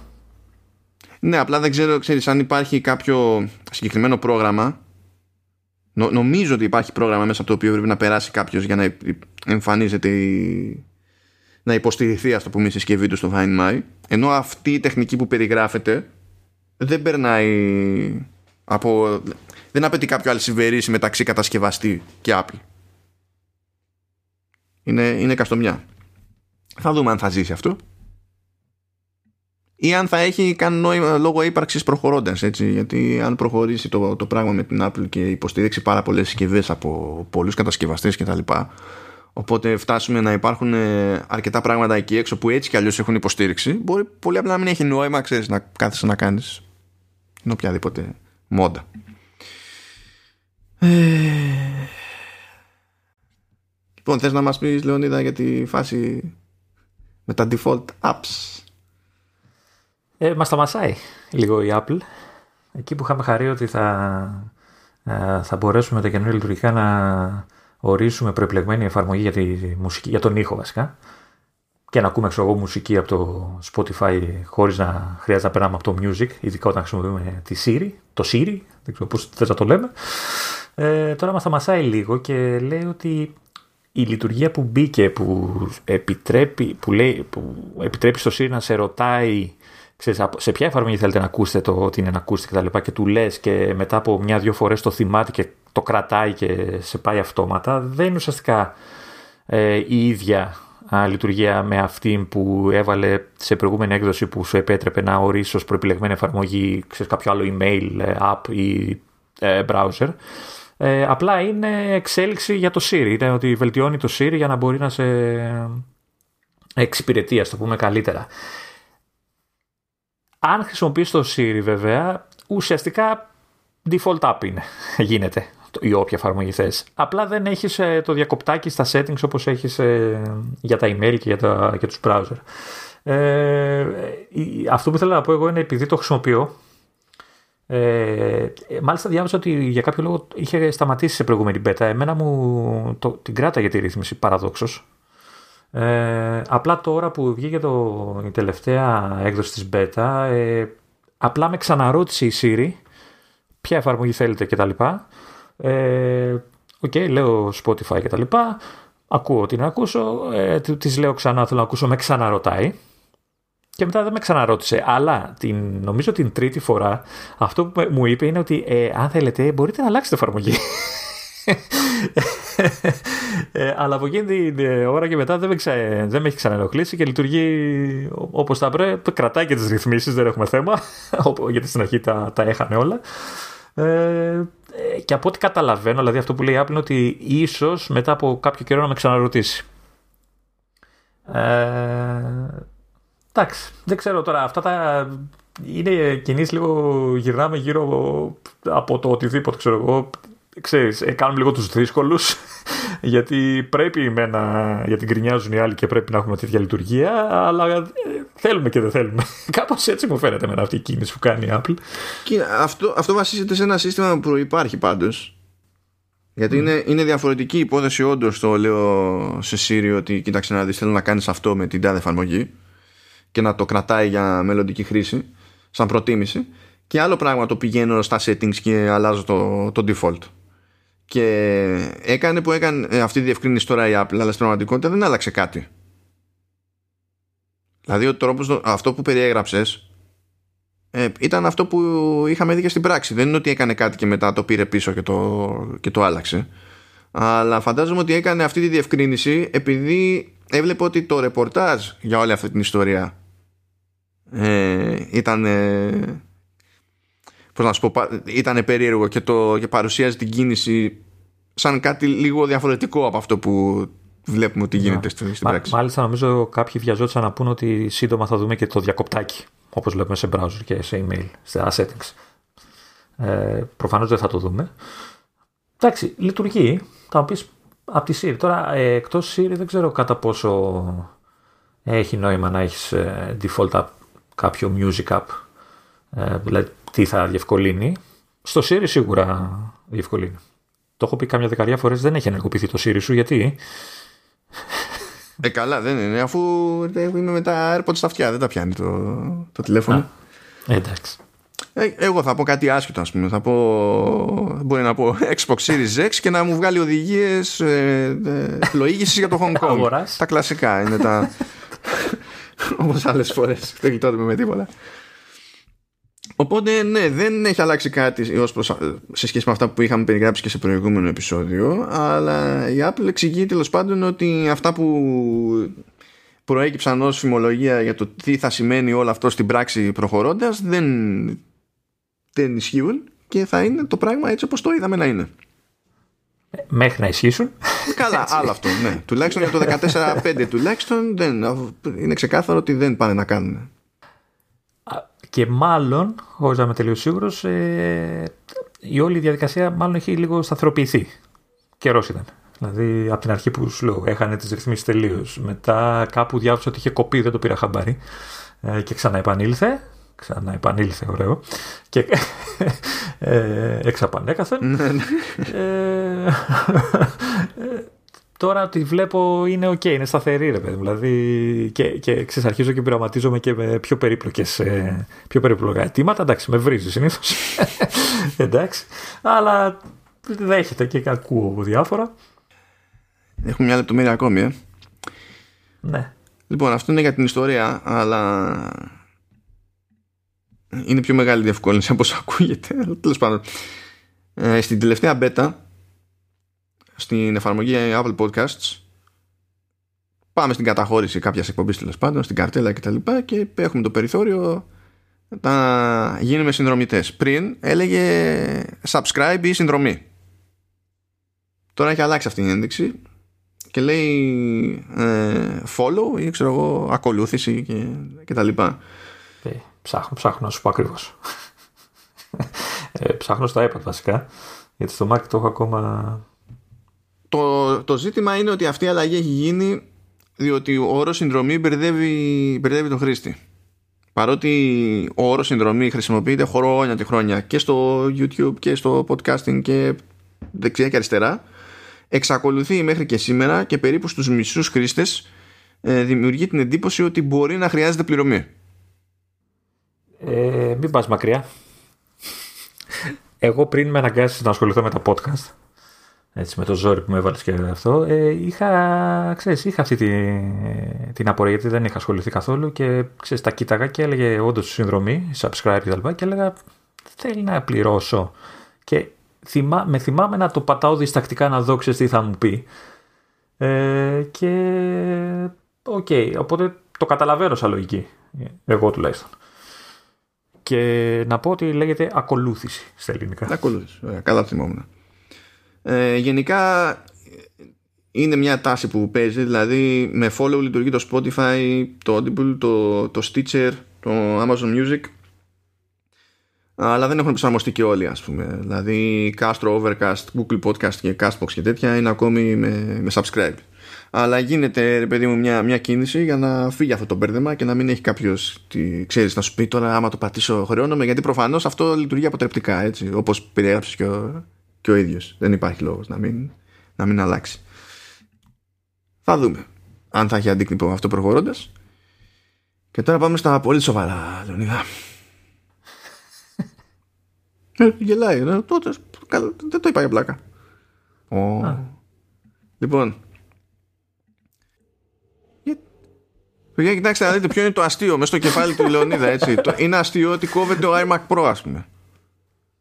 Ε, εντάξει, πόσα χρόνια είναι ο iMac Pro; Εντάξει, εντάξει ήταν αγαπημένο σου μοντέλο, αλλά. Ε, είναι τρία χρόνια και κάτι ψηλά. Εντάξει, κόβεται. Θα έρθει καινούριος. Προφανώς. Δεν θα έρθει καινούριος. Δεν θα έρθει καινούριος; Όχι, όχι, όχι. Αυτά που λέει, γενικά έκανε update η Apple και λέει τέλος πάντων ότι διατίθεται το μοντέλο while supplies last μέχρι εξαντλήσεω των αποθεμάτων. Αυτά δεν τα κάνει ποτέ η Apple. Όταν έχει να ανανεώσει το μοντέλο, ε, απλά το, το, κάνει γαργάρα.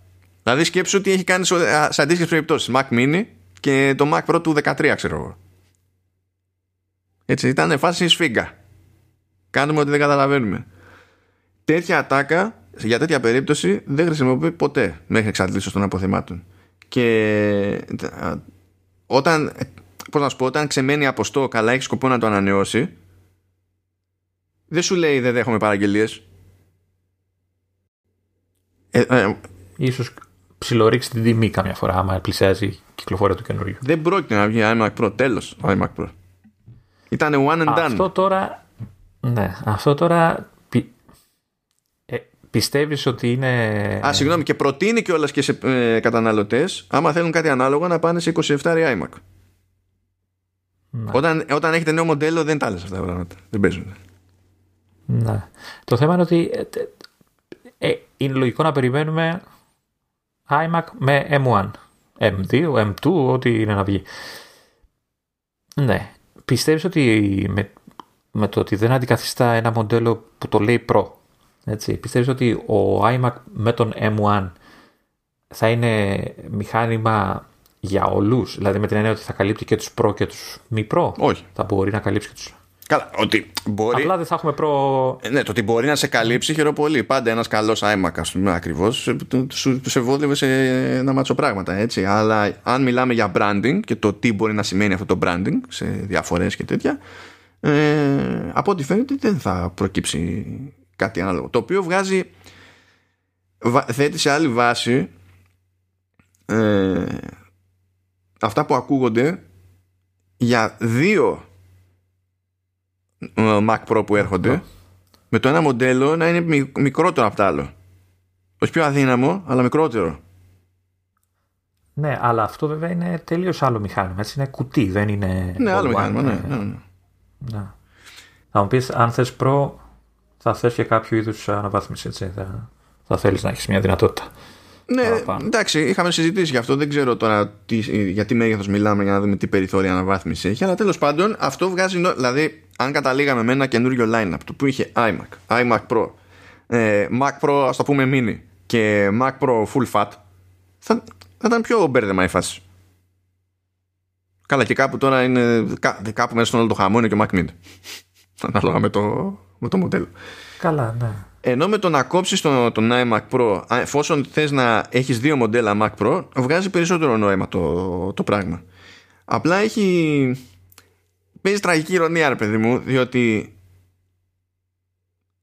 είναι πάνω κάτω κοινώς αποδεκτό ότι πριν το πάρει ξανά απόφαση η Apple να βγάλει νέο Mac Pro υπολόγιζε ότι θα είχε ως ως Pro Mac, ας το πούμε έτσι, τον iMac Pro. Με αυτή τη λογική τον είχε σχεδιάσει.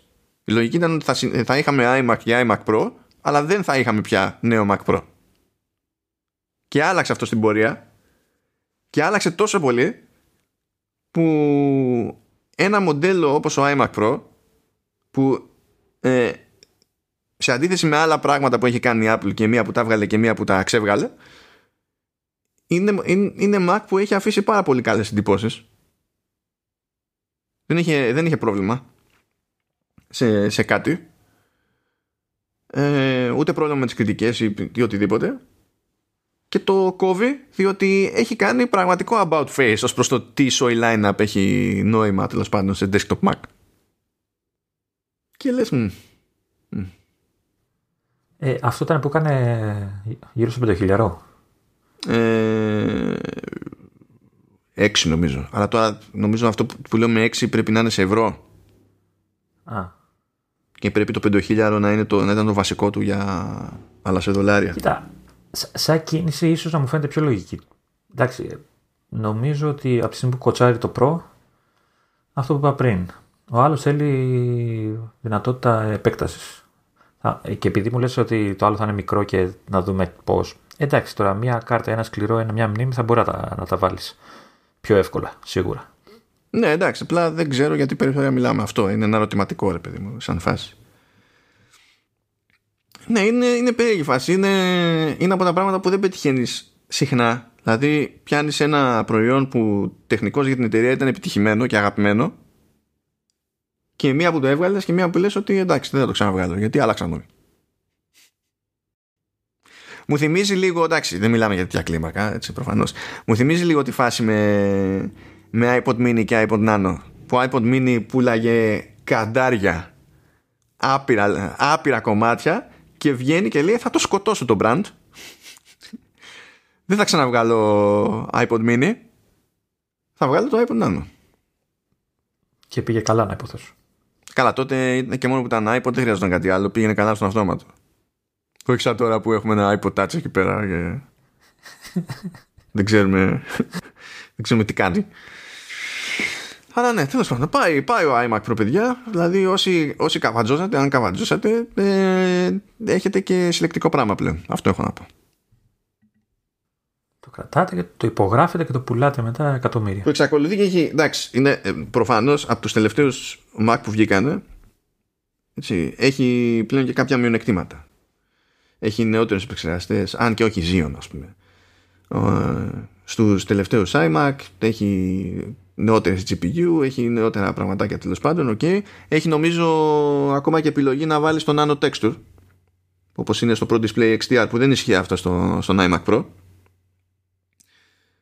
και είχε κόψει νομίζω και ένα configuration του, του iMac Pro το βασικό επειδή ήταν τόσο κοντά στο καινούριο iMac που δεν είχε νόημα δηλαδή τιμολογιακά ας πούμε και γενικά σαν, σαν spec αλλά εξακολουθεί να είναι το γνωστό σασί αλλά με ανασχεδιασμένο σύστημα ψύξης και ο iMac Pro είναι σταθερά πιο αθόρυβος ας πούμε από το κλασικό σασί του iMac Το, το, το βασικότερο δεν είπες. Ποιο τι; Space, space Gray. Καλά ναι εντάξει τώρα OK okay. Αυ, αυτόματα κούκλα, ρε παιδί μου. Αλλά θα δούμε. Κοίτα, έτσι κι αλλιώς η προσδοκία όλων είναι ότι πάμε για γενικό redesign παντού και στο άπαν σύμπαν. Οπότε χαίρομαι πολύ είναι ευκαιρία να ανασχεδιαστούν όλα και νομίζω ότι θα καταλήξουμε εκ των πραγμάτων και με ξέρεις, καλύτερο σύστημα ψήξης στα καινούργια μηχανήματα γιατί είναι το πρώτο σασί iMac που θα σχεδιαστεί ε, θεωρώντας αυτονόητο ότι δεν χρειάζεται να χωράει κάπου σκληρό δίσκο. Όλα τα υπόλοιπα που έχουν γίνει στο μεσοδιάστημα ήταν ε, στην ουσία, ξέρεις, τροποποιήσεις πάνω σε κάτι άλλο. Ε, εγώ πάντως, να σου πω την αλήθεια, έχω μια περίεργη έτσι. Θέλω να δω, ρε παιδί μου, όταν, τους καινούριους M1. Έτσι, έχω μια, μια περίεργη να δω τι θα κάνει. Ε, εντάξει, λογικό, αλλά ό,τι και να κάνει, προφανώς θα κάνει κάτι άλλο για προ, γιατί θέλει να στο πουλήσει για προ. Δεν μπορεί, δηλαδή. Καλά, εντάξει, ναι. Έτσι. Αφήνουμε λοιπόν τον iMac Pro και θα πούμε σε, να ήρθε η ώρα να ασχοληθούμε με φημολογίες και τα λοιπά διότι φαίνεται εντάξει προφανώς δεν έχει επιβεβαιωθεί γιατί έτσι κι αλλιώς ακόμα και αν είναι επιβεβαιωθεί αυτό θα φανεί μια εβδομάδα πριν τη φημολογούμενη ημερομηνία. Λέγεται λοιπόν λέγεται ότι 23 Μαρτίου σκάει η παρουσίαση Apple και υποτίθεται ότι θα εστιάζει κυρίως σε συγκεκριμένα πράγματα. Δηλαδή AirTags νέα AirPods, νέα iPad Pro και τώρα αυτό άμα θέλουμε το πιστεύουμε νέο Apple TV αλλά τέλος πάντων. Ε, εγώ θα λέγαμε στα AirTags θα το πεις αυτό που τα ακούμε πόσα χρόνια τώρα ότι έρχονται. Τα AirTags, ε, στα AirTags έχουμε τόσα σημάδια ότι είναι κάτι που είναι έτοιμο. Και απλά δεν, ναι. κάτι μας λείπει για το που μπορεί να το κρατάει πίσω ας πούμε. Που λες δεν μπορεί, του κερατά αλλά Apple TV, Apple TV δηλαδή βρίσκουν, έχουν βρεθεί αναφορές σε code ας πούμε από iOS 13 μεριά και ακόμα αράζουμε, χαλαρά. Δεν έχει... Είμαστε Τουλάχιστον... στη μέση της ζωής του, του iOS 14 και ακόμη το ψάχνουμε το θέμα. Ε, τουλάχιστον αν είναι να το πούνε τώρα, ας μην το βγάλουμε τον 12X που λέγανε τότε ότι θα βγει. Θα Ας πάμε τώρα στο καινούριο. Θα δούμε. Με τη σειρά, Λεωνίδα. Άφησα το Apple TV για το τέλος επειδή ξέρω ότι είμαστε ηλίθιοι και δεν μπορούμε να κρατηθούμε γι' αυτό. Εγώ μπορώ. Καλά, εντάξει. Πάμε τώρα. Υποτίθεται ότι το πιο νέο, νέο, νέο πράγμα που μπορεί να σκάσει το πιο φρέσκο τέλος πάντων είναι, είναι τα AirTags. Που τα AirTags είναι στην ουσία, πώς να το πούμε, λέει ότι είναι λίγο πιο μεγάλα από, από τάπα μπουκαλιού και θα χρησιμοποιούν Bluetooth και φαντάζομαι, φαντάζονται όλοι ότι θα έχουν και το chip το, το U1 για ultra wideband που δίνει άλλη ακρίβεια τέλος πάντων στην αντίληψη που έχει για το που βρίσκεται και τα λοιπά. Και υποτίθεται ότι θα μπορούμε να χρησιμοποιούμε ένα AirTag να το βάζουμε πάνω σε ένα αντικείμενο άλλο που δεν θέλουμε να χαθεί θέλουμε να ξέρουμε που βρίσκεται και έτσι από το Find My θα μπορούμε να το εντοπίζουμε και, και τα λοιπά. Αυτό είναι το βασικό το, το concept Οπότε είναι ένας τρόπος να πούμε ότι οτιδήποτε ε, είτε είναι προϊόν τεχνολογίας είτε οτιδήποτε άλλο είτε δικτυώνεται είτε δεν δικτυώνεται μπορεί να μετατραπεί σε κάτι το οποίο μπορούμε να κάνουμε track από την εφαρμογή Find My. Ε, αυτό πηγαίνει πακέτο με, τη, με την εμφάνιση πιστεύω του Ultra Wideband σε iPhone 11 και μετά που έχει το, το πράγμα διότι χρειάζεται μια κάποια ακρίβεια για να έχει νόημα όλο αυτό. Με Bluetooth ναι μπορείς να δεις ότι είναι εκεί ξέρω εγώ στο χάρτη αλλά είναι πιο δύσκολο να καταλάβεις όταν είσαι σε αυτό το χώρο σε ποια μεριά είναι. Ενώ με ultra wideband και με το κατάλληλο για την περίπτωση ξέρω εγώ, iPhone κτλ μπορείς να δεις και σε ποια μεριά είναι. Και υποτίθεται ότι θα υπάρχει μια δυνατότητα όταν κοντεύεις στο, στο σημείο να χρησιμοποιεί και AR παιδί μου για να σου βγάζει κάτι παλόνια για να καταλάβεις ότι κάπου εκεί πέρα το βλέπει το, το πράγμα Τώρα να το κρατήσουν αυτό στο τελικό δεν ξέρω ναι, μέχρι στιγμής μου περιγράφει επειδή βλέπω τα αντίστοιχα σε Samsung μέσω των μεταφράσεων ε, μιλά, και αυτοί έχουν λειτουργία μέσω της κάμερας που σου δείχνει ξέρεις, ναι, ναι. Κοίτα, όταν έχεις ένα προϊόν Apple που φημολογείται δύο χρόνια έχει όσο χρόνο χρειάζεται η Samsung για να βγάλει ένα προϊόν με βάση τις φημολογίες που, που έχουν σκάσει για την Apple. Samsung είναι, τα, τα ξέρουμε αυτά. Πώς λειτουργούν. δηλαδή δεν θέλει Είσαι κακούλης. Σε αυτά τα θέματα δεν είμαι καθόλου κακούλης με τη Samsung και την κάθε Samsung. Γιατί δεν την παλεύουν. Δεν μπορείς να μιλήσεις καθόλου γιατί το βγάλαν πρώτοι. Έχουν ήδη βγάλει. Οπότε η Apple αντιγράφει τώρα. Ναι, ναι, η Apple, η Apple αντιγράφει. Αυτό είναι. Περίμενε η Apple να δει τι θα κάνει Samsung. Εντάξει, OK. Okay. Ε, και αυτό πηγαίνει και με ένα, το πακέτο με ένα ευρύτερο σύστημα γιατί λέμε ότι ωραία τέλος πάντων έστω ότι κάτι το παρατήσαμε δεν το έχουμε στο σπίτι μας έτσι να είναι μέσα στο δικό μας το δίκτυο και τα λοιπά το έχουμε κάπου αλλού πώς θα καταλάβουμε που, που παίζει πώς θα γίνει αυτό με ακρίβεια και τα λοιπά και τα λοιπά και έχουμε ξανασχοληθεί με αυτό το, το concept γιατί γι' αυτό στήθηκε εκ νέου και το σύστημα του Find My που είναι, λειτουργεί αλλιώς από ό,τι λειτουργούσε παλιότερα χρησιμοποιούνται συσκευές τρίτων για την ανείχνευση. Α, αυτό που λέγαμε ότι σκανάρει τα, τα γύρω iPhone. Και... Ναι, έστω λοιπόν ότι κάπου μας πέσανε τα κλειδιά και είχαμε μπρελόκ με AirTag, έτσι. Και δεν πήραμε χαμπάρι. Και σηκωνόμαστε και φεύγουμε. Τα αφήσαμε σε μια καφετέρια. Τότε εκεί πέρα που πηγαίναμε στις καφετέρειες. Μας πέσανε. Άμα, άμα υπάρχει τριγύρω, υπάρχουν άλλοι με iPhone και εμείς χρησιμοποιήσουμε το Find My για να βρούμε πού είναι τα, τα κλειδιά όταν το πάρουμε χαμπάρι θα επικοινωνήσει το AirTag με τα iPhone των τρίτων και θα μας στείλει την τοποθεσία αλλά με τρόπο τέτοιο που όλη η πληροφορία είναι κρυπτογραφημένη ε, και οι άλλοι χρήστες δεν ειδοποιούνται καν απλά συμβαίνει αυτό το πράγμα στην ουσία είναι σαν να δημιουργείται ένα άλλο δίκτυο με, με συσκευές Apple που χρησιμοποιείται για να ανοιχνευτεί το, το όποιο AirTag. Και επειδή υπάρχει πολύ iPhone εκεί έξω καταλαβαίνετε ότι μπορεί να φανεί χρήσιμο το πράγμα. Α, βέβαια αν βρει κάποιος έστω ότι βρίσκει κάποιος τα κλειδιά αυτά τα θεωρητικά κλειδιά ε, τότε μπορεί να έρθει κοντά ξέρω εγώ με το tag και μπορεί να του βγάλει ειδοποίηση στο δικό του Find My με στοιχεία επικοινωνίας για να τα επιστρέψει. Το οποίο ξέρουμε πόσο λειτουργεί συνήθως. ναι, αυτό είναι, αυτό είναι άλλο καπέλο. Ε, και δεν ξέρω πώς θα λειτουργεί εκεί πέρα για να τη ξέρεις, για, για βοήθεια. Θα, θα δούμε. Ε, και επειδή υπάρχει ένα, ε, υπάρχει ένα ενδεχόμενο κάποιος να σου βάλει AirTag στα πράγματά σου, ας πούμε, και καλά για να σε παρακολουθήσει, για να μην το πάρει χαμπάρι. Επειδή αυτά τα AirTag στην πραγματικότητα είναι δεμένα με Apple ID, το Find My καταλαβαίνει ότι υπάρχει κοντά σου ένα AirTag που δεν είναι δικό σου.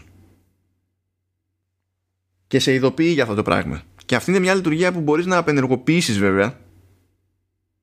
Το οποίο ακούγεται λίγο περίεργο γιατί να το απενεργοποιήσεις αυτό το πράγμα. Και η μπαταρία. Όχι, σιγά δεν είναι κάτι ιδιαίτερο αυτό το πράγμα. Αλλά, ρε παιδί μου, λες ότι. Δηλαδή, αυτό που διάβασα είναι ότι για να σου δίνει τη, τη δυνατότητα να απενεργοποιήσεις ένα τέτοιο μέτρο ασφαλείας που είναι, έχει ξεκάθαρο όφελος. Τουλάχιστον στα χαρτιά. Ίσως τέλος πάντων να παίζουν και false positives. Δηλαδή, κάποιες φορές να νομίζει ότι είναι ξένο και να μην είναι. Αλλά νομίζω ότι ακόμη και σε ένα τέτοιο ενδεχόμενο είναι προτιμότερο να έχεις μερικά false positives και να κάτσεκάρει από το να σου φορέσει κάποιος ένα, ένα Apple Tag να σε παρακολουθεί και να μην το πάρεις χαμπάρι. Δεν ξέρω, δεν είμαι super σίγουρος τώρα για το πόσο νόημα έχει αυτός ο διακόπτης να, το, να τον γυρίσεις. Αλλά φαίνεται ρε παιδί μου ότι είναι ένα σύστημα που έχει αρκετή σκέψη από πίσω του και είναι ένα σύστημα που επίσης δεν επιτρέπει στην Apple να δει τοποθεσίες. Μπορεί να δει μόνο ο χρήστης παύλα κάτοχος. Και γι' αυτό και το σύστημα αυτό για να λειτουργήσει σωστά βασίζεται στην ύπαρξη τουλάχιστον δύο συσκευών. Ε, όχι δύο AirTags, ένα AirTag και ένα κινητό ας πούμε, έτσι. Αυτό εννοείς. Ε, ναι και όχι. Ιδανικά θέλει δύο συσκευές που να είναι συσκευές συσκευές. Δηλαδή ένα iPhone, ένα iPad, ένα iPhone, ένα Mac, τέλος πάντων, κάτι τέτοιο. Αυτό είναι το, αυτό είναι το ιδανικό. Αυτό είναι το ιδανικό σε περίπτωση που γίνει, γίνει στραβή. Διότι το σύστημα βγάζει public keys και private keys. Και τα private keys μένουν πάντα στη συσκευή σου. Επομένως αν χαθεί μια συσκευή σου ε, καλό είναι να υπάρχει άλλη μία που να έχει κρατήσει το private key. Γιατί διαφορετικά ψηλό πακέτο. Έχει, έχει, έχει ζουμί το πράγμα έχει ζουμί το πράγμα. Αλλά νομίζω ότι σε όλα αυτά τα πράγματα το, αυτό που θα μετρήσει στο τέλος είναι το πόσο θα κοστίζει ένα AirTag. Αυτό ήθελα να σου πω, γιατί έλεγες πριν ότι ξεχνάς τα κλειδιά σου και το συνειδητοποιείς και ψάχνεις να βρεις μέσα του AirTag κτλ. Το θέμα είναι, θα, ε, ανάλογα την τιμή του AirTag, θα αγχωθείς για τα κλειδιά ή γιατί θα χάσεις το AirTag; είναι ένα θέμα. Δηλαδή, άμα έχει 2,99 το, το AirTag, ε, προτιμώ να χάσω τα κλειδιά μου, μου φαίνεται. Τι εννοείς 2,99. 299. Κατά αυτό δεν παίζει το μισφαίρες πια. Ε, κοίτα, επειδή μιλάμε για ένα σύστημα που όσα περισσότερα, όσο περισσότερο πράγμα βάλει εκεί έξω, όσα περισσότερα είναι τα AirTags και όσο περισσότερες είναι οι συσκευές Apple κτλ., τόσο πιο ακριβές και ευέλικτο είναι. Νομίζω ότι επιβάλλεται να έχει μια κάποια λογική τιμή το πράγμα. Ε, δεν νομίζω ότι θα είναι κάτω από 50 άρικο. Δεν υπάρχει περίπτωση. Όχι, εσύ, δεν νομίζω. Δεν μπορεί να είναι, να είναι 50 άρικο. Ε, ε, παραπάνω εννοείς. Όχι, πρέπει, πρέπει, να, 79-99. πρέπει να είναι παρακάτω. Πρέπει να είναι παρακάτω. Γιατί σκέψου και το εξής, έτσι. Υπάρχουν ήδη τέτοια, τέτοια προϊόντα εκεί έξω και είναι, ξέρω εγώ, το, τη style, για παράδειγμα. Ε, δεν μπορείς να κάνεις ότι δεν υπάρχουν. Ε, ε πόσο έχουνε, δεν ξέρω καθόλου τι μέσα. Κοίτα, το, το Pro που είναι πιο ακριβό, έτσι. Γιατί έχει και καλά Tile Pro και έχει και Tile σκέτο κτλ. Το, το Pro το έχει ε, 35. Το Mate το έχει 25. Δεν, δεν μπορεί. Μπορεί. Μην το λες ότι δεν μπορεί, γιατί το κάνει κιόλας. Ναι. Συχνά. Εντάξει, απλά, ρε παιδί μου, έχει να κάνει με το τι θέλεις να πετύχεις. Είναι σημαντικό ότι θε να πετύχεις και αυτό το σύστημα πρέπει να απλωθεί για να έχει νόημα. Και υπάρχουν περιπτώσεις στις οποίες η, η Apple έχει πάει κόντρα σε αυτό που περιμένεις και έχει βάλει πιο λογικές τιμές ας πούμε. Δηλαδή αν βάλεις το τι, τι σοϊ μου έκανε με τα AirPods σε μια κατηγορία όπου όλοι οι ανταγωνιστές ήταν πιο ακριβοί ε, άμα τη, τη στιβαρέσει το κάνει. Και νομίζω ότι εδώ υπάρχει πιο σημαντικός λόγος, πιο, πιο μεγάλο κίνητρο να το κάνει εδώ και να φροντίσει να μην πάει τέρμα θεού η φάση, να μην το ξεφτυλίσει από ότι ίσχυε με την εισαγωγή των AirPods ας πούμε. Και όλα αυτά θα ισχύουν μέχρι να σου πει ε, AirTags Pro. Μόλις πούν αυτές οι τρεις, αυτά τα τρία γράμματα μετά το AirTags, τα ξεχνάμε όλα. Έχει ακουστεί εδώ μεταξύ ότι παίζει, παίζει σαν ενδεχόμενο να βγει σε δύο μεγέθη. Το οποίο δεν πιάνω το τι νόημα θα είχε με εξαίρεση, ξέρω εγώ. Δηλαδή, πάλι ούτε σε αυτονομία μπορεί να παίζει ρόλο, διότι υποτίθεται ότι θα χρησιμοποιεί μπαταρίες ρολογιού. Επομένως, ξέρεις, αν όντως ό,τι και να γίνει θα είναι με μια τέτοια μπαταρία, τι νόημα έχει να είναι κάτι πιο μεγάλο; Δεν το πολύ πιάνω. Δεν, το, δεν παρουσιάζει το σίγουρο, απλά έχει ακουστεί ρε παιδί μου κι αυτό. Ε, Εκτός αν είναι για τις χρήσεις. Ε, ξέρεις, το πιο μικρό να χωράει να μπει ξέρω, σε ένα μπρελόκ. Και το πιο μεγάλο να μπαίνει σε πιο μεγάλες συσκευές. Ναι, αλλά τότε γιατί να πάρεις το πιο μεγάλο; Ε, γιατί μπορεί να έχεις συσκευή που να. ξέρεις. Ε, γιατί στα, στα κλειδιά, να πάρεις το μεγάλο, θα βαραίνει τα κλειδιά θα σε δυσκολεύει. Βαίνει στο μικρό. Στο λάπτοπ, ξέρω εγώ, ή δεν ξέρω πού. Ναι, το κατάλαβα, αλλά το σκεπτικό πίσω από το. Α, τότε, ας μην πάρω το μικρό, παίρνω το μεγάλο, ποιο είναι; Δηλαδή, τι κερδίζω; Γιατί να πάρω; Άμα η αυτονομία είναι ίδια και η λειτουργία είναι ίδια, γιατί να πω Α, εκεί ας πάρω το μεγάλο επειδή χωράει. Γιατί να μην πάρω το μικρό; Προφανώς θα, θα υπάρχει κάποια διαφορά που δεν, τη, δεν την ξέρουμε τώρα. Αν, αν βγει έτσι. Ναι, ναι. Δεν ξέρω. Δεν ξέρω.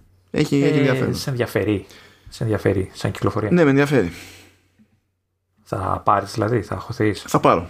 Αλλά δεν θα είναι για μένα. Γιατί, παιδιά, αυτή είναι η μαγιά της υπόθεσης εδώ πέρα. Το ζήτημα δεν είναι αν χάνετε εσείς πράγματα. Το ζήτημα είναι αν ξέρετε άλλους κοντινούς σας που χάνουν πράγματα. Γιατί αν, είστε, αν έχετε τέτοιες περιπτώσεις κοντά, δεν τη γλιτώνετε τη φάση. OK, okay, το δέχομαι. Ε, αυτό, ε, αυτό εγώ, να σου πω, δεν έχω στο μυαλό μου κάποια περίπτωση χρήσης. Τώρα δεν ξέρω. Όταν ξεκουτιάνω κι άλλο, μπορεί να πάρω. Ε, κοίτα, ε, π.χ. ας πούμε, έτσι, ε, εμένα θα με βολέψει για το iPhone SE που έχω δώσει στη μάνα. Γιατί θα μου πεις, ναι, μα έχει Find My. Ναι, αλλά έχει με την ακρίβεια. Ούτε χρησιμοποιώντας ακριβώς το, το ίδιο σύστημα. Και επειδή ποτέ δεν ξέρω που θα καταλήξει το τηλέφωνο της μάνας. Έτσι. Με τα ακουστικά γίναμε με τα Beach Flex γιατί από ό,τι ακούω θα παίζει μια κάποια υποστήριξη στο Find My, θα μπουν και αυτά. Οπότε κάτι, κάτι θα γίνει. Και συν της άλλης, οποιοδήποτε tag και να βγει, δεν, δεν μπορείς να το βάλεις πάνω στα ακουστικά. Τώρα αυτό τώρα αυτονόητο. Δηλαδή, δεν... Μπορεί, να είναι το μικρό που λέγαμε να είναι σε μορφή σκουλαρικιού. Ναι, αποκλείεται. Και το κρεμά στα αυτιά. Αλλά ναι. Για, για, να μην χάνεις τα αυτιά σου. για να μην χάνεις τα αυτιά σου, ναι. ε, αλλά ε, νομίζω ότι εκεί θα παιχτεί πολύ το πράγμα, βασικά. Και όλοι έχουμε κάτι το οποίο θα προτιμούσαμε έτσι και καθημεία μία στο εκατομμύριο να υπάρχει ελπίδα παραπάνω, έτσι. Βέβαια, τώρα θα αρχίσουμε να μπλέκουμε μετά με το τι αυτονομία έχει αυτό το πράγμα γενικά. Κάθε, κάθε πότε πρέπει να αλλάζουμε μπαταρίες. Ε, κάτι για ένα χρόνο λένε. Κάπου εκεί. Εντάξει, και άμα έχει ένα χρόνο, καλά είναι. Αλλά μετά ξέρεις, και πάλι, ακόμη και έτσι, έχεις ένα πράγμα ακόμη να διαχειριστείς. Αν το σύστημα μπαίνει στη διαδικασία να στο θυμίζει, τότε, OK. Okay. Αν περιμένει από άνθρωπο να αφήσει κάτι και να θυμηθεί μετά από ένα χρόνο ότι μπορεί να έχει αδειάσει μπαταρία. Κλάφτα. Κοίτα, θεωρητικά θα στο, θα στο θυμίζει γιατί ήδη όταν μπαίνεις στο Find My και βλέπεις συσκευές και από ξέρεις, και συσκευές άλλων μελών της οικογένειας, ε, η, μία από τις πληροφορίες που, που βλέπεις είναι το επίπεδο φόρτισης. Θεωρητικά δεν θα είναι δύσκολο να, να κάνει τη μόντα και να σου στέλνει μια ειδοποίηση. Όχι, απλά νο, νομίζω ότι στην περίπτωση των tax θέλει ειδοποίηση. Ενώ άμα μου πέταγε το Find My ειδοποίηση για την μπαταρία του κινητού μου, ενώ είμαι στο κινητό μου, δεν είναι ο άχρηστο. Ή, ή άμα είμαι στο Mac να μου πετάει για την μπαταρία του κινητού, μου φαίνεται, μου φαίνεται άκυρο. Γιατί είναι λίγο δύσκολο να ξεχάσεις να τα φορτίσεις αυτά. Θα το ήθελα πάντως να έχω. Να μπορώ από κάθε συσκευή μου να βλέπω τις μπαταρίες των. Να βλέπεις, ναι, OK. Okay. Αυτό ναι, το έχουμε ξανασυζητήσει. Αλλά για τις ειδοποιήσεις τώρα. Mm. Και ειδοποιήσεις. Γιατί όχι. Ε, ας πούμε, ξέρεις πόσο μου αρέσει που ε, από το κινητό μπορώ να δω την μπαταρία του, του ρολογιού και των ακουστικών όταν τα χρησιμοποιείς και τα εντάξει. Και έχουν βάλει μια όταν φορτίζεις το ρολόι, που ξέρεις το παρατάς στο γραφείο και φεύγεις ρόγει μακριά, που σου πετάει ειδοποίηση στο κινητό ότι φόρτισε. Ναι, αυτό το έχουν σε ρυθμίσει του sleep βέβαια, ξέρεις γιατί. Ε, γιατί; Όχι, στο, ε, δεν είναι στο, στο sleep, είναι. Στις ρυθμίσεις του sleep είναι. Το διάβαζα πρόσφατα. Γι' αυτό το θυμάμαι, γιατί εγώ δεν έχω Apple Watch. Είναι ακριβώς επειδή αν σε νοιάζει να κάνεις sleep tracking, το φοράς. Και αυτό προφανώς επηρεάζει το με τι στάθμη ξεκινάει. Ε, και κάποια στιγμή πρέπει να το φορτίσεις εκτός αν τα έχεις δύο-δύο τα Apple Watch γιατί δεν είσαι normal. Ε, ε, τότε σε καίει περισσότερο ε, να το βάλεις να, να φορτίσει αλλά και να μην χάσεις χρόνο να μάθεις όταν φόρτισε ρε παιδί ναι. μου πότε είσαι σε, σε ετοιμότητα. Και για μένα, δηλαδή για μένα αυτό έχει ανάλογη λογική με αυτό που λέω για AirTags γιατί είναι τέτοιο το σενάριο που όντως ε, παίζει ρόλο να ειδοποιηθείς ας πούμε σε αυτή τη φάση για τη φόρτιση του, του Apple Watch. Αλλά να είμαι στο να, να είμαι στο Mac και να μου σκάει ειδοποίηση για το ότι πέφτει η μπαταρία του, του iPhone δηλαδή είναι λίγο δύσκολο να έχω πολύ μακριά το iPhone γενικά είμαστε όλοι μαθημένοι να έχουμε το νου μας στις στάθμες αυτές τις συσκευές γιατί τις χρησιμοποιούμε όλη την ώρα. Ενώ το, ακόμη και στο, δηλαδή στην τελική για το Apple Watch το έχεις πάνω σου όταν είναι να το χρησιμοποιήσει έτσι. Μπορεί να γίνει κακός υπολογισμός, να τέλος πάντων να καταλήξεις να έχεις θέμα. Okay. Αλλά το AirTag είναι κάτι που απλά θα το αφήνεις κάπου. Ναι, δεν θα ασχολείσαι καθόλου. Δηλαδή, ε, ε, δεν πρόκειται να. Ακόμα και να πεις ανοίγω το Find My και βλέπω τη λίστα, η μισή θα κάνουμε zone out. Δηλαδή, θα βλέπουμε την πληροφορία που θέλουμε και όλο το υπόλοιπο θα τα γνωρούμε. Αφού λειτουργεί έτσι ο εγκέφαλος. Δηλαδή, το, το ξέρουμε το παραμύθι. Και μια σχέση για μπαταρία, νομίζω είναι λογική, αν όντως ε, είναι πραγματικό ότι είναι, είναι λογικό να χρησιμοποιούν τέτοιου είδους μπαταρίες και όχι επαναφορτιζόμενες. Γιατί θεωρητικά οι επαναφορτιζόμενες δεν θα κρατάνε ένα χρόνο, έτσι. Θα πρέπει να τις φορτίζεις κάθε εβδομάδα, ας πούμε. Ή δεν ξέρω πότε. Ε, όσο και να κρατάνε, γενικά για σκέψου. Κάποια στιγμή κρατάει η μπαταρία, τι θα πεις, πάω το AirTag για service, θα σου πει ποιος service; Να, να. Άμα τα ανοίξει αυτό, πάει πεθάναμε, ξέρω εγώ. Όπως συμβαίνει με τα, με, με, τα, με τα AirPods. Θέλουμε να αλλάξει την μπαταρία. Ξαφνικά βλέπεις το AirPods να πηγαίνει στο κάδο. και σου λένε πάρε ένα άλλο. Άσε και είμαι, είμαι στη φάση. Πεθαίνουμε. Λοιπόν, αφού είπαμε και για AirPods, υποτίθεται ότι έρχονται τρίτης γενιάς AirPods, όχι Pro, AirPods τα, τα βασικά. Οι απόψεις διήστανται εδώ πέρα, λένε τέλος πάντων για σχεδιασμό, ο οποίος παίρνει στοιχεία από τα AirPods Pro, σαν σουλούπι, ε, δεν συμφωνούν όλοι ως προς το αν αυτό σημαίνει ότι θα έχει κάψες και θα είναι in-ear ή όχι Οπότε θα δούμε. Φαίνεται να υπάρχει μια συμφωνία για το ε, σύστημα διαχείρισης πίεσης που υπάρχει στα AirPods Pro ώστε όταν τα χρησιμοποιείς να μην αισθάνεσαι τόσο μπουκωμένο το αυτή. Άρα λογικά θα μπαίνει μέσα σε αυτή. Αν χρειάζεται τέτοιο σύστημα, έτσι είναι. Αυτά πηγαίνουν, κάπως, πηγαίνουν κάπως έτσι, αλλά ξέρω εγώ τώρα τι να σου πω.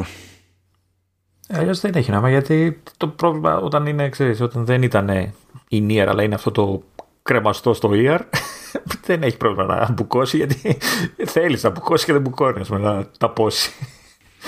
Ναι, ναι, απλά δεν.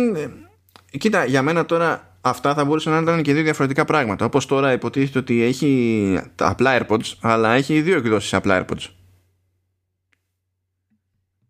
Οπότε θεωρώ ότι είναι, υπάρχει μια θεωρητική πιθανότητα τέλος πάντων αυτή η διάσταση απόψεων να προκύπτει επειδή μπορεί να έχει δύο πάλι μοντέλα.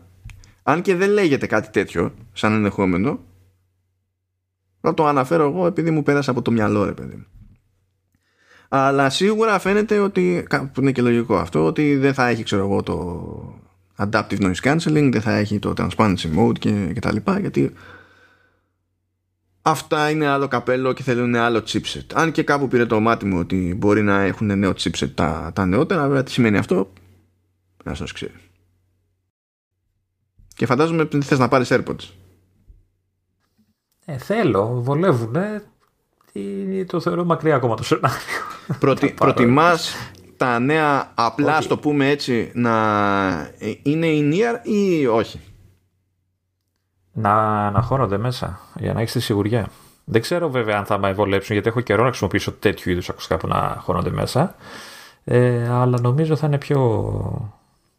Ε, η εφαρμογή θα είναι καλύτερη, ρε παιδί μου. Και θα ακούς και καλύτερα, έτσι. Θα ακούγεται καλύτερα ο ήχος. Καλά, ναι, ακούς καλύτερα. Πάντα βοηθάει αυτό, δηλαδή. Ό,τι, ό,τι ηχείο και να έχει μέσα. Αλλά να, να, να σου πω την αλήθεια, αν ήταν να πάρω AirPods, ίσως να έκανα, ξέρεις, τον κόπο να περιμένω για Pro. Να κάνω δηλαδή το...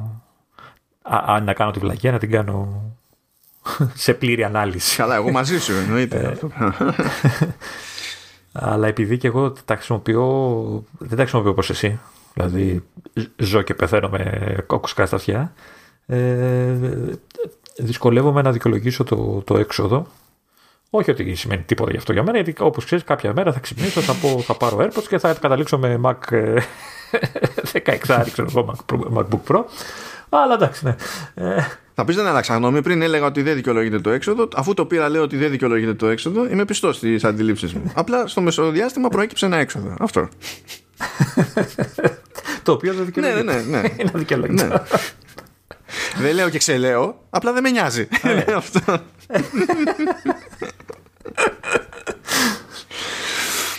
Απλά γιατί σε ρωτάω και για το ENIAR επειδή τυχαίνει και ακούω σε από διάφορους podcasters και τα λοιπά ότι υπάρχουν δεν ξέρω τώρα αν μιλάμε για σεβαστό ποσοστό ή όχι δεν έχω ιδέα αλλά ακούω περιπτώσεις ατόμων που σου λέει δεν, δεν την παλεύω με ENIAR με ενοχλεί να υπάρχει κάτι μέσα στα αυτή μου.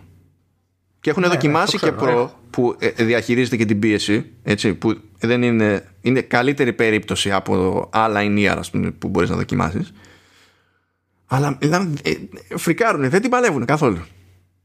Ναι, ναι. Ε, έχω κοντά μου τέτοια άτομα. Ε, εγώ δεν, αν θυμάμαι καλά, γιατί σου λέω έχω χρόνια να χρησιμοποιήσω τέτοια ακουστικά, ε, δεν είχα τέτοιο πρόβλημα. Ε, οπότε θα το σκεφτόμουν, θα, θα, θα, τα προτιμούσα. Σου λέω και μόνο για τον ήχο, πέρα από την εφαρμογή, ε, επειδή έχω δει ότι τα AirPods που έχουν τα απλά, τα πρώτα κτλ. Ε, η, μεγαλύτερη, η μεγαλύτερη τους απώλεια είναι επειδή δεν εφαρμόζουν πλήρως το αυτή. Ε, θα, θα, τα σκεφτόμουν, θα, θα τα προτιμούσα κι εγώ in-ear. Καλά, εγώ ε, είμαι εδώ και χρόνια, δηλαδή με εξαίρεση τα πρώτα AirPods. Ε, είμαι αποκλειστικά με in-ear Εφόσον μιλάμε για ψήρες προφανώς. Φαντάζεσαι είναι τα, τα μεγάλα. Μπαίνει όλο το τέτοιο μες στο κεφάλι. Φαντάζεσαι που κάνω και τη διευκρίνηση. Πανέξυπνο.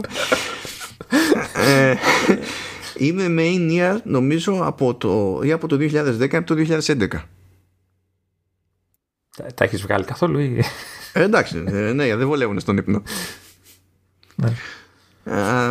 Α, και δεν, ε, απλά δεν παίζει να ασχοληθώ με κάτι, με κάτι άλλο. Και μιλάμε τώρα, είμαι τόσα χρόνια με Ινία που ήταν, δεν είχαν αυτή τη διευκόλυνση ξέρεις, με, τη, με την πίεση.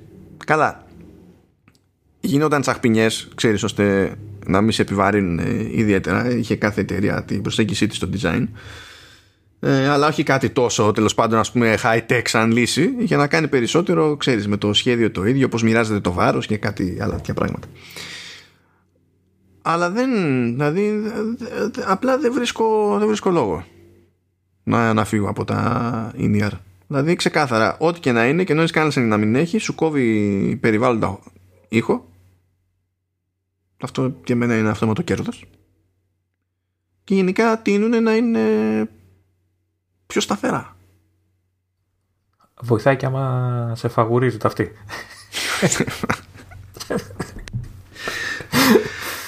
ε, οπότε, ναι, τέλος πάντων, και εγώ καλά τώρα έτσι όπως είναι πραγματικά εγώ για να νοιαστώ ξανά πρέπει να σκάσουν νέα AirPods Pro. Δηλαδή δεν, δεν ασχολούμαι. Δεν ασχολούμαι αλλιώς. Α δούμε. Λοιπόν. Τελειώνουμε εδώ; Δεν τελειώνουμε εδώ γιατί έχουμε Παρακαλώ, έχουμε iPad Pro και, και Apple TV. Πού πας, πού πάτε κύριε; Τε, τελειώνουμε εδώ; Με πόνο. Αυτό είναι, τι, είναι το, το βασιλικό, το, το εμείς, δηλαδή αναφέρεις τον εαυτό σου, δηλαδή τελειώνουμε. ναι, είναι τίτλος ευγενίας αυτό, πώς λένε. Πληθυντικός ευγενίας τίτλος. Λοιπόν, υποτίθεται ότι είναι καιρός να δούμε και νέα iPad Pro. Ε, εξακολουθούν και παίζουν οι κλασικές φήμες. Όχι, όχι, όχι, όχι, δεν θέλω. δεν θέλω. Ε, πέσουν οι κλασικές φήμες που λένε ότι υπάρχει μια πιθανότητα να δούμε το, στο μεγάλο, στο 12,9 inches ε, οθόνη με mini LED ε, και ότι το 11 δεν θα είναι με τέτοιου είδους οθόνη. Εντάξει σου λέω είναι νέο chipset αλίμονο, κερατά. Το πιο λογικό σε αυτή την περίπτωση να δούμε κάτι τύπου α14x και τώρα για την περίπτωση του, του μεγάλου του, του iPad Pro που λέει mini LED και περιμένουμε να έχει 10.000 LED σε 13 inches, εντάξει, αυτά για μετά πιστεύετε γενικά, δεν πρόκειται να παίξουν. όχι, όχι. Έτσι λένε, έτσι θα τα μετρήσω. Ναι, ναι, ναι. ναι. Ου, ου, δηλαδή, πιο πιθανό είναι να βρει τώρα να βγάλει 10.000 μαγνήτες.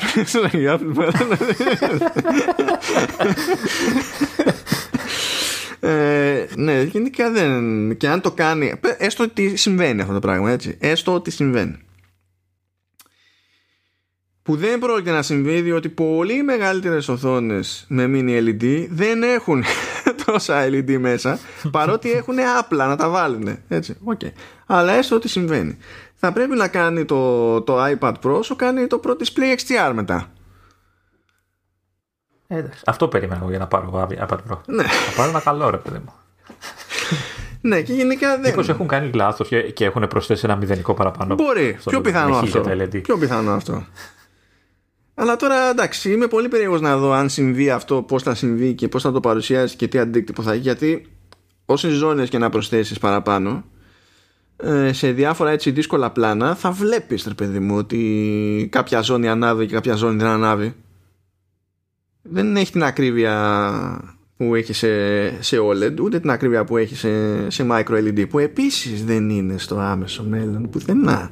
Η μικρότερη τηλεόραση micro LED, η μικρότερη οθόνη micro LED μονοκόμματη που κατασκευάζεται νομίζω αυτή την περίοδο και μπορεί κάποιος θεωρητικά να την αγοράσει και θεωρητικά πηγαίνει βάση τιμής δεν θέλετε να ξέρετε ε, είναι 99 inches. Αυτή είναι η μικρότερη που έχουν καταφέρει να φτιάξουν όχι, όχι, πες μου τιμές για να. γιατί δεν ξέρεις ποτέ. ναι, ναι, βέβαια, δεν ξέρει ποτέ.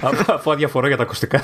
δεν είναι τυχαίο που πιο πολλοί πουλάνε αυτή τη στιγμή micro LED σε κομμάτια, γιατί μπορείς να τα συνδυάσει, σαν να είναι puzzle, ξέρω εγώ, και να φτιάξεις ό,τι μέγεθος θέλεις από ένα σημείο και έπειτα, σε κινηματογραφικές αίθουσες αντί για πανί. Εκεί είναι η μεγάλη αγορά των micro LED αυτή τη στιγμή.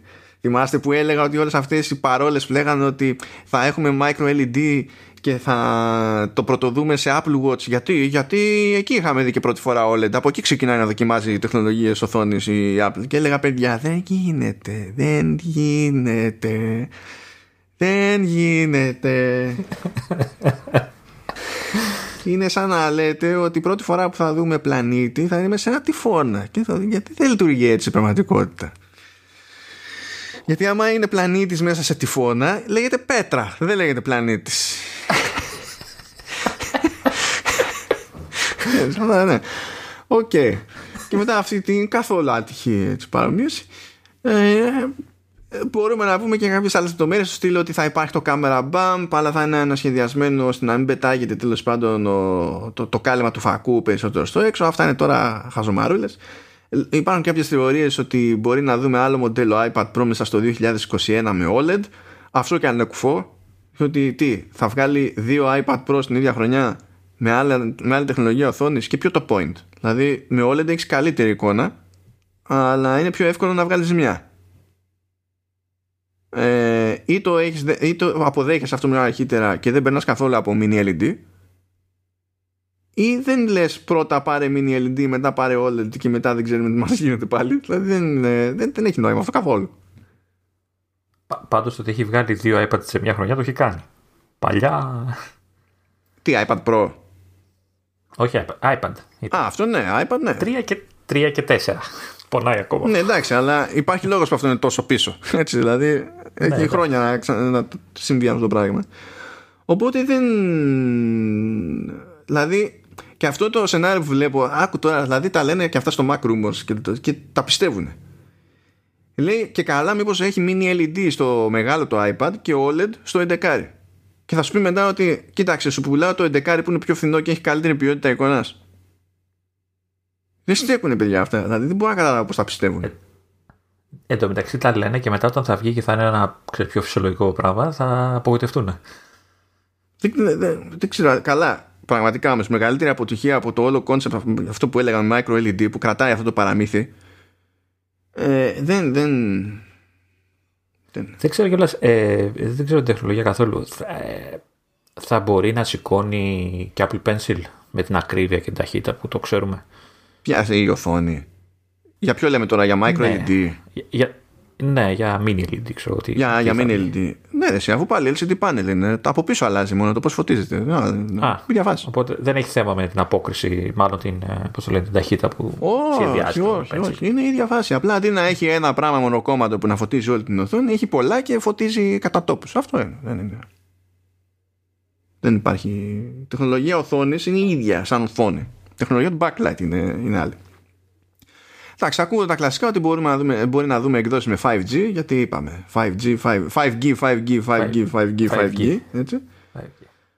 Κάτι ακούγεται θεωρητικά για νέο Apple Pencil που το μόνο που έχει ακουστεί είναι ότι θα είναι για αριστερό, ξέρω εγώ, δεν έχει ιδέα κανένας τι παίζει.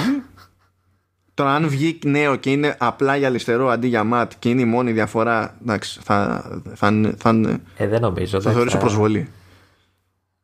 Σίγουρα θα είναι πιο γρήγορο, πιο άμεσο. Ελπίζω, διότι επειδή το να το γυρίσεις σε, σε γλώσση είναι λάθος. το να προσπαθήσεις να μου πουλήσεις κάτι και η μόνη του διαφορά να είναι αυτή, ε, θα έχω πρόβλημα. Ε, όχι, εντάξει, αυτό δεν το κάνει η Apple συνήθως. Συνήθως. Ε, και ναι, χοντρικά κάπου εκεί πέρα παίζουμε. Το ζήτημα είναι. Ε, εγώ έχω να σου πω την αλήθεια μία ε, περιέργεια να δω τι θα κάνει με τα άλλα περιφερειακά του iPad, δηλαδή με το Magic Keyboard και αυτά θα κρατήσει το design ίδιο που πιθανότατα αυτό θα είναι και οι αλλαγές που θα κάνει θα επιτρέπουν τη χρήση του πανάκριβου αυτού πληκτρολογίου ή θα το πετάξει ο άλλος και θα πρέπει να πάρει καινούργια θήκη; Θεωρητικά η κάμερα θα είναι το μεγάλο, γιατί αν θυμάμαι καλά είναι ανοιχτό στα πλάγια, οπότε οι αλλαγές σε ηχεία δεν θα το επηρεάσουν. Ε, το bump της κάμερας είναι που αν θα αλλάξει, αν θα έχει θέμα. Εκεί δεν ξέρω τι θα παίξει. Ναι, πάντως η πρόσφατη τάση είναι να προσαρμόζει τα design η Apple ώστε να, βολεύουν σε περισσότερο, να υπάρχει μεγαλύτερη συμβατότητα. Δηλαδή, όπως είδαμε με το iPad Air, ας πούμε. Οπότε δεν ξέρω αν αυτή δεν είναι τυχαία τάση φαντάζομαι δεν θα προσπαθήσει να φέρει τα πάνω κάτω. Και εξακολουθεί και είναι ωραίο και το βασικό design που έχει. Δηλαδή δεν νομίζω ότι υπάρχει πραγματικός λόγος να αλλάξει τελείως η σχεδιαστική γραμμή, ας πούμε. Και περισσότερο παίζει ρόλο, δηλαδή αν είναι flat, και δεν έχει αλλάξει η, η θέση της θύρας η συμβατότητα διατηρείται. Δηλαδή, η συμβατότητα διατηρείται. Υπάρχει τρόπος να το κάνεις να μην σου δημιουργήσει τέτοιο πρόβλημα, ρε παιδί μου. Αυτό θέλω να πω. Και δεν είναι και κάτι το, δηλαδή το Magic Keyboard δεν είναι κάτι που αγκαλιάζει πλήρως όλη, όλη τη συσκευή για να πεις ότι σε νοιάζει το αν είναι λίγο πιο μεγάλο εδώ, λίγο πιο μεγάλο εκεί. Εντάξει, τώρα να εξέχει δεν νομίζω, αλλά άμα δεν κάθεται και καλά. Εντάξει, θέμα. Γιατί κάθεται και στον αέρα αυτό το πράγμα, δεν είναι. ε, ναι, αλλά όταν, όταν κάθεται ναι. στον αέρα όμως, εκείνη που δεν σε νοιάζει τόσο αν βγαίνει εκτός περιθωρίου. Όταν το κλείνεις είναι που θα σε νοιάξει και θα σε επηρεάσει όσο σε επηρεάσει. Ε, βέβαια, αν έχει αλλάξει το design και βγαίνει εκτός περιθωρίου, μετά θα πρέπει να παίξεις πολύ, πολύ με τους μαγνήτες. Να μείνουν στο ίδιο σημείο για να μπορούν να κουμπώνουν στη θήκη. Γιατί άμα είναι σε άλλο σημείο οι μαγνήτες, τελειώσαμε μετά. Δεν... Εκτός αν βάλει και άλλους μαγνήτες. Ε, είναι και αυτό μια πιθανότητα πάντα, όπω αντιλαμβάνει. Ε, δηλαδή. Εκτός αν, αν η, ξέρεις, το πίσω κάλυμα είναι μαγνήτης πια, δεν είναι αλουμίνιο. Και τότε θα, σκάσει, θα, θα σκάσουν τα ρεπορτάζ για τους μαγνήτες και τους διαβήτες. Τους ναι, διαβήτες, τι λέω. Οι μαγνήτες και οι διαβήτες είναι τίτλος επεισοδίου αυτό. Εδώ τώρα μου έχει τα πινιδωτέ, αλλά άλλο θέλω να πω και έχω σκαλώσει. Οι βηματοδότες. Γιατί τότε ξαφνικά θα θυμηθούμε ότι τα iPad είναι τίγκα στου μαγνήτες. Τα περιμένα αυτά τα, τα ρεπορτάζ. Αλλά ναι, θα, θα δούμε. Θα δούμε. Πιο πολύ νομίζω ότι έτσι κι αλλιώς αυτά εκεί που περιμένουμε πραγματικές εξελίξεις, δηλαδή πέρα από το chipset και τέτοια πραγματάκια. Ε, είναι πια στο, στο iPad OS. Εκεί περιμένουμε εξελίξεις. Ε, νομίζω το, το επόμενο είναι η χρονιά του. Αν έτσι το πηγαίνουμε τώρα τελευταία χρόνια, μία έτσι. Μία ε, ναι, εντάξει, λογικά ναι. Δηλαδή εκεί περιμένει ο κόσμος τα περισσότερα. Δεν νομίζω ότι έχει παράπονο και καλά ξέρεις από επιδόσεις του τρέχοντος iPad Pro και, και ε, τέτοια πράγματα. Σιγά. OK. Okay. Απλά για την ιστορία να πούμε ότι κάποιος μπήκε σε ένα κατάστημα Target και βρήκε μια θήκη από την Speck στο ράφι. Oh, που λέει νέο, ε, ότι κάνει για το νέο 11 iPad του 2021 το οποίο δεν ξέρει κανείς τι είναι έτσι Εν τω μεταξύ, ε, λέει 11 στην αρχή υποθέσεων ότι μιλάνε για Pro, μετά συνειδητοποιήσω δεν γράφει Pro πουθενά.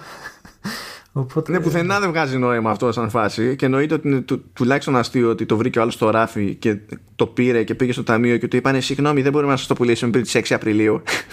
Είναι, είναι όλο, όλο κομμωδία αυτό σαν φάση. Αλλά εντάξει. Και για τέλος έχουμε αφήσει το Apple TV. Που το, που το έχουμε στην καρδιά μας. Είπα, είπα να γελάσουμε λίγο. Είπα να γελάσουμε λίγο. Διότι εντάξει. Θα γελάσουμε, θα κλάψουμε. Ε, ναι, θα κλάψουμε όταν ανακοινωθεί. Μέχρι τότε μπορούμε να γελάμε. Α, Μέχρι τότε μπορούμε να γελάμε. Γιατί σου λέει ρε παιδί μου ότι εντάξει και εδώ οι απόψεις δίστανται. Κάτι ακού, είχαν ακουστεί για Α12, αλλά ακούγεται και για Α14X. Οπότε ίσως να έχουμε πάλι δύο μοντέλα όπως είχαμε πριν και καλά Apple TV HD και Apple TV 4K. Θα, δεν είμαι super fan του concept πλέον διότι αν είναι να γίνει κάτι συγκεκριμένο το Apple TV σαν συσκευή και να προσπαθήσει να με κερδίσει ε, πρέπει να αξιοποιηθεί κάπως και δηλαδή δεν μπορεί να στοχεύσει να είναι και φθηνό ξέρω εγώ TV set top box και κάτι πραγματικά ξεχωριστό έχουν τα πράγματα. Δεν ξέρω δηλαδή. Τέλος πάντων ας κάνουν ό,τι θέλουν εκεί πέρα. Εγώ ξέρω που, προς τα που θα κινηθώ στο πιο φέση σε ένα τέτοιο ενδεχόμενο. Οπότε ε, OK. okay. με, το, με, το, με το μεγαλύτερο χώρο. Ναι, ναι. Ε, το θέμα, η μόνη φήμη που θέλω να βγει αληθινή είναι ότι θα το κάνουν πιο gaming machine. Ναι, το οποίο ξέρεις, το θέλουμε και οι δύο. Ταυτόχρονα και οι δύο μπορούμε να επιχειρηματολογήσουμε γιατί αυτό δεν είναι λογικό να το ελπίζουμε. Στα σοβαρά, ειδικά με αυτή την ατάκα που έχει εδώ από τις φήμες τις μαζεμένες στο το Mac Rumors που λέει ε, Apple is said to be working with developers to bring console level games to Apple Arcade in the future. Λες, φιλέ, δηλαδή δεν γίνεται να το λες αυτό με straight face. Γιατί το, το spin. Γιατί και να το πιστεύει η Apple αυτό το πράγμα, θα το πιστεύει με έναν τρόπο που είναι. Δεν βγάζει νόημα μόνο στην Apple. Και δεν θα ισχύει εκτός Apple, τέλος πάντων, αυτό σαν σκέψη.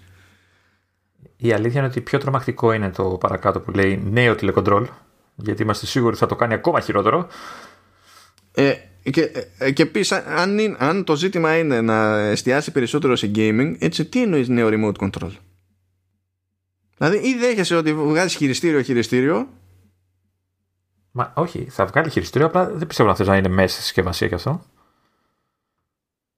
Θα είναι στην προνομιακή τιμή των 99,99. Το απλό, γιατί το Pro πάει Αν θες να πεις ότι μπλα μπλα Apple TV για gaming, πρέπει να έχεις μέσα στο χειριστήριο. Ακόμα και αν πεις ότι κοίταξε, θα έχω τελικά δύο, ένα φθηνό και ένα ακριβό, το έχω στο ακριβό. Δεν γίνεται, δεν πας πουθενά. Μπορεί να έχεις υποστήριξη για DualShock, DualSense, για χειριστήρια του Xbox κτλ. Μπορεί να έχεις ό,τι υποστήριξη θέλεις. Άμα δεν βάλεις εσύ χειριστήριο εκεί μέσα, δεν θα σε πάρει άνθρωπος στα σοβαρά. Πώς να το κάνουμε; Να. ώστε να μπορεί και ο developer να έχει μια σταθερή αναφορά. Ε, ναι. Στο τι να ενσωματώσει. Ε, εδώ που τα λέμε. Δεν υπάρχει άλλος λόγος για να αναβαθμίσει το Apple TV, έτσι είναι. Ε, γιατί στο κομμάτι του, ξέρεις, του, του βίντεο, του, του ταινίες streaming και όλα αυτά, νομίζω ότι ε, αρκεί το προηγούμενο. Δεν, δεν ξέρω, εντάξει, με τους ήχους και αυτά τα καινούργια συστήματα και όλα αυτά, αλλά και 4K έχει και HDR έχει. Δεν ξέρω αν ε, θα προσφέρει κάτι... Ναι, άντε να πεις, άντε να πεις να υποστηρίξεις δύο πραγματάκια που θα την νοιάζουν, ξέρω εγώ, από HDMI 2.1 Όπως ναι. την πιο γρήγορη εναλλαγή στα input sources. Όχι αυτό που αλλάζεις και μαυρίζει η οθόνη και περιμένεις λίγο και είναι σαν να παθαίνει λόξιγκα η τηλεόραση ναι. και μετά συντονίζεται. υπάρχει πρόβλεψη, υπάρχει ένα σύστημα σε HDMI 2.1 για να το μαζεύει αυτό το πράγμα και μέχρι στιγμής νομίζω δεν το υποστηρίζει κανείς πουθενά. Και, Εξαιρετικά. και είναι, είναι από τα πραγματάκια που αν είναι να σκαλώσει μια εταιρεία σε αυτά θα, θα σκαλώσει η Apple.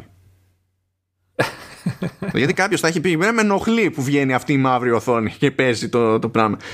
Δηλαδή μπορεί να κάνει δύο τσαχπινιές και τέτοια. Ναι, εντάξει, το Apple TV σαν συσκευή σου εντάξει, έχει εφαρμογές για, για podcast, για φώτος κτλ. που βολεύουν εσένα και εμένα που είμαστε μέσα στο οικοσύστημα, αλλά δεν είναι κάτι που κρέμεται από επιδόσεις και chipsets και ιστορίες ή κάτι που ξέρεις, είναι το πρώτο μέλημα που έχεις από το ουσιαστικά ουσιαστικά αν να το αποφασίσει, η λογική είναι ότι θα το αποφασίζει για να στηρίξει games θεωρητικά πιο βαριά, πιο ολοκληρωμένα. Πρέπει για μένα να σπρώξει games, πρέπει να σπρώξει. Κουμπώνουμε εδώ και τη φήμη, τη φήμη την παλιότερη που έλεγε για τα arcade που κάνει συμφωνίες για καλύτερες παραγωγές και τέτοια. Θυμάσαι που το λέγαμε; Ναι. Ε, Είπε το κουμπώσει όλο μαζί. Αλλά εγώ δεν βλέπω κάποια, κάποιον άλλο ουσιαστικό λόγο να, να, να γίνει αναβάθμιση. Κοίτα, πρέπει να, κάνει, πρέπει να σταθεί σε αυτό το πράγμα. γιατί είναι το ένα πράγμα το οποίο μπορεί να πει ότι τέλος πάντων το κυνηγάω κάπως. Δεν μπορείς να βγεις και να πεις ότι εγώ κυνηγάω το, το streaming video με αυτή τη συσκευή. Δεν μπορείς. Ε, αλλά μπορείς να κυνηγήσεις κάτι άλλο όπως είναι το, το gaming και, μπορεί, και έχει ένα νόημα να θυμίσει λίγο και, που αυτό έχει να κάνει τώρα με καθαρά Apple users η αλήθεια είναι να θυμίσει και το ρόλο που έχει αυτή η συσκευή ως, ως HomeKit Hub ή εδώ που ακούγεται ότι μπορεί να έχει το, το U1 και να βοηθάει στη, στον εντοπισμό ξέρεις, συσκευών κτλ. Να πει ότι είναι ένα πράγμα που το βάζεις για ένα, δύο, τρία, τέσσερα πράγματα που τέλος πάντων δεν θα τα βρεις αλλού. Αλλά να στο βάλει, να στο πετάξει, με, δηλαδή να στο καρφώσει στο κεφάλι. Να σου πει τα πράγματα είναι απλά, είναι αυτό, αυτό και αυτό και αυτά δεν γίνονται αλλού. Ή στην περίπτωση του gaming, ε, please understand, το εννοούμε. Και για να σας δείξουμε ότι το εννοούμε ναι, ορίστε ένα παιχνίδι που ε, δεν σας βάζει να ολοκληρώνετε επίπεδα ε, για να μάζεψετε τρία αστέρια. Ή δεν είναι το Call of Duty Mobile ή τέτοιες άλλες βλακίες που και να μου δείξεις και νομίζεις ότι επειδή είναι Call of Duty ήρθε το μεγάλο franchise στην πλατφόρμα σου ας πούμε. δηλαδή πρέπει, πρέπει να, το, να το στηρίξει διαφορετικά όπως και να έχει εγώ θα το ρίξω στο φέση διότι με ενδιαφέρουν δύο-τρία πραγματάκια έξτρα, αλλά πέρα από κάθε πλάκα με ενδιαφέρει να ε, μην καίω το ρεύμα που καίω για να δω Netflix. Δηλαδή μου φαίνεται ηλίθιο το ότι καίω το, το καίμα που, που καίω. Από πού βλέπεις; Από το, το Xbox Series X. δεν είναι ότι και 100 watt, έτσι. Δεν είναι ότι και 100 watt, αλλά δεν είναι σοβαρό να καίει ούτε 30, ούτε 40, ούτε 50 για να, για να δω. Δηλαδή μιλάμε για μια για, για ένα πράγμα το οποίο αν είναι το σύστημά σου στημένο όπως πρέπει δεν πρέπει να πηγαίνει ούτε πάνω από 10 όχι τέτοιο. Και το, το, το concept ε, πηγαίνω, από ένα, πηγαίνω στο Apple TV από ένα μηχάνημα το οποίο χρειάζεται πολλαπλάσιο ρεύμα για να κάνω το ίδιο πράγμα. Ε, εντάξει. Ε, εμένα με νοιάζει καταλαβαίνω γιατί είναι λεπτομέρεια για όλους τους άλλους αλλά εμένα με νοιάζει. Ε, θα σας αρέσει ότι είναι και πιο γρήγορο. Ενώ ότι ανοίγει πιο γρήγορα ξέρεις. Ναι ναι ναι. Ε, είναι πιο άμεση η, η, η είσοδό σου στο Netflix. Και έχεις και μετά παίζεις και με τα shortcuts και κάνεις και διάφορα. Και έχει νόημα, αλλά αυτά όλα είναι ψηλά και είναι δύσκολο να το ομαδοποιήσεις και να φτιάξεις ένα γενικότερο αφήγημα για τη συσκευή σου και την πλατφόρμα σου. Δηλαδή, μου αρέσει και ο τρόπος τον οποίο υποτίθεται ότι συνεργάζεται με AirPods. Ε, μ' αρέσει αυτά που μπορεί που, μ' αρέσουν αυτά που μπορείς να κάνεις θεωρητικά με, με HomePod που δεν είναι τέτοια καλά αποκλειστικότητα, ξέρεις, γιατί μπορεί να έχεις ενισχυτεί με airplay, ας πούμε, και την κάνεις τη δουλειά. Έτσι. Ε, αλλά σου δίνει το περιθώριο στην τελική, άμα δεν πρόκειται να επενδύσεις σε, σε ενισχυτή, να στήσεις κάτι με ένα Apple TV και με δύο HomePod. Υπάρχουν κάποια τέτοια, αλλά είναι δύσκολο να, να, όλα αυτά να τα σπρώξεις ως ξεκάθαρα πλεονεκτήματα. Γιατί είναι ψηλά από εδώ, ψηλά από εκεί, ψηλά παραπέρα. Έτσι δεν πρόκειται δηλαδή να, να αναθαρρήσει η πλατφόρμα.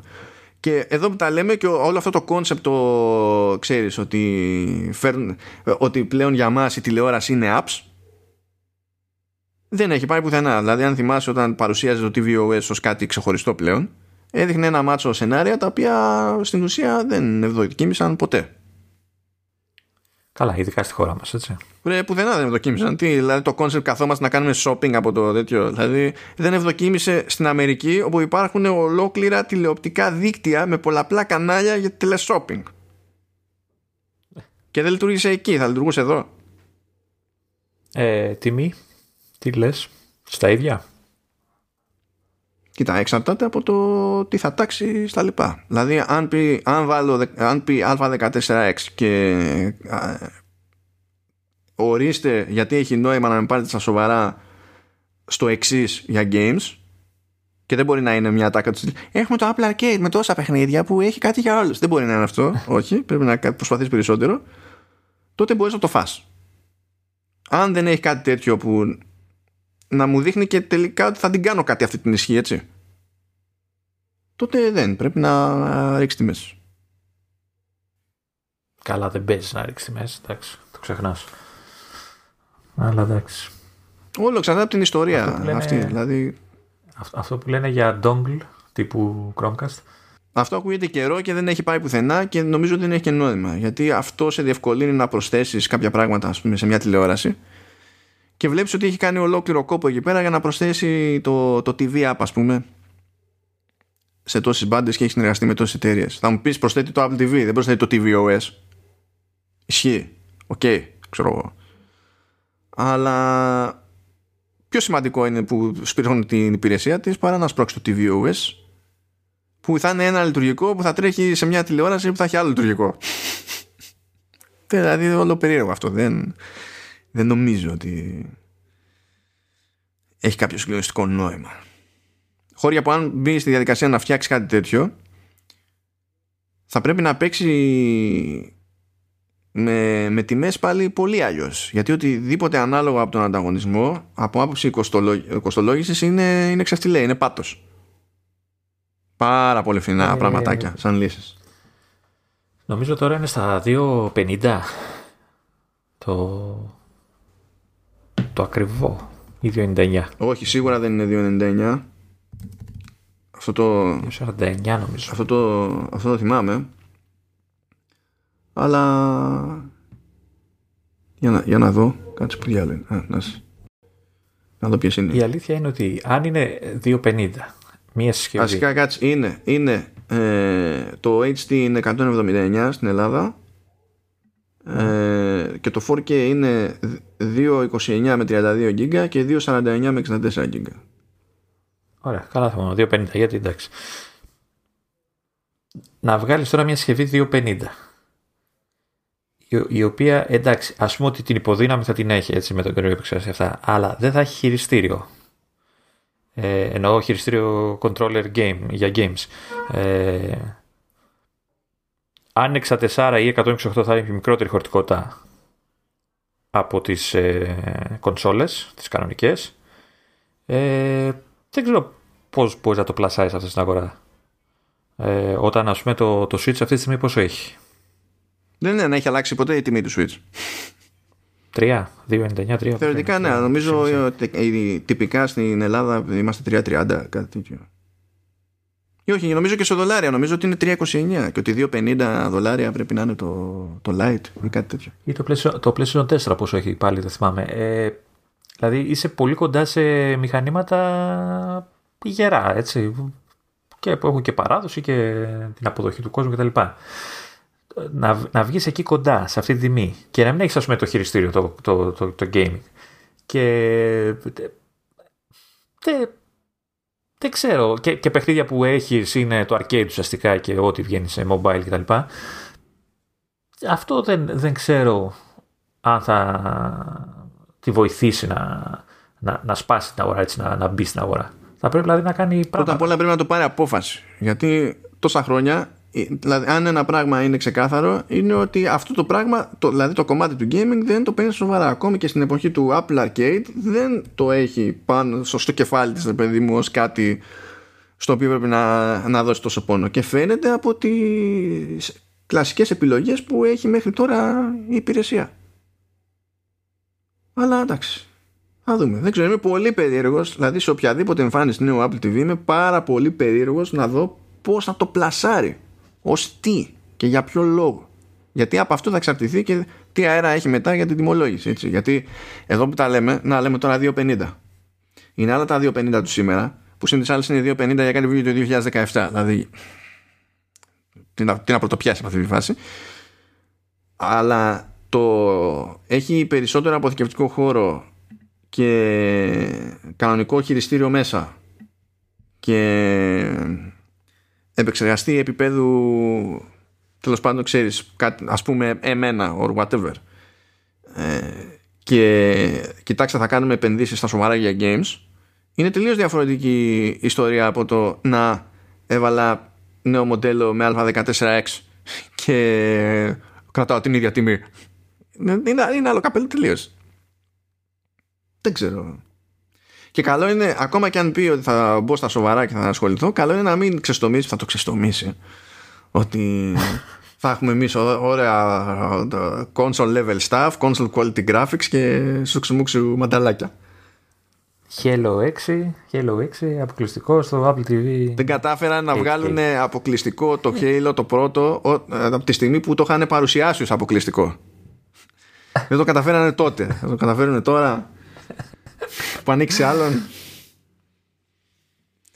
Τέλος πάντων, ναι. Ε, νομίζω ότι ξεμπερδέψαμε. Παρ' όλα αυτά θα την κάνεις τη βλακεία. με, με, το Apple TV σίγουρα θα την κάνω. Το ξέρω ότι θα την κάνω τη βλακεία. Γιατί με νοιάζουν κάποια πράγματα τα οποία είναι λεπτομέρειες, αλλά είναι λεπτομέρειες που εμένα με ενδιαφέρουν σε καθημερινή βάση.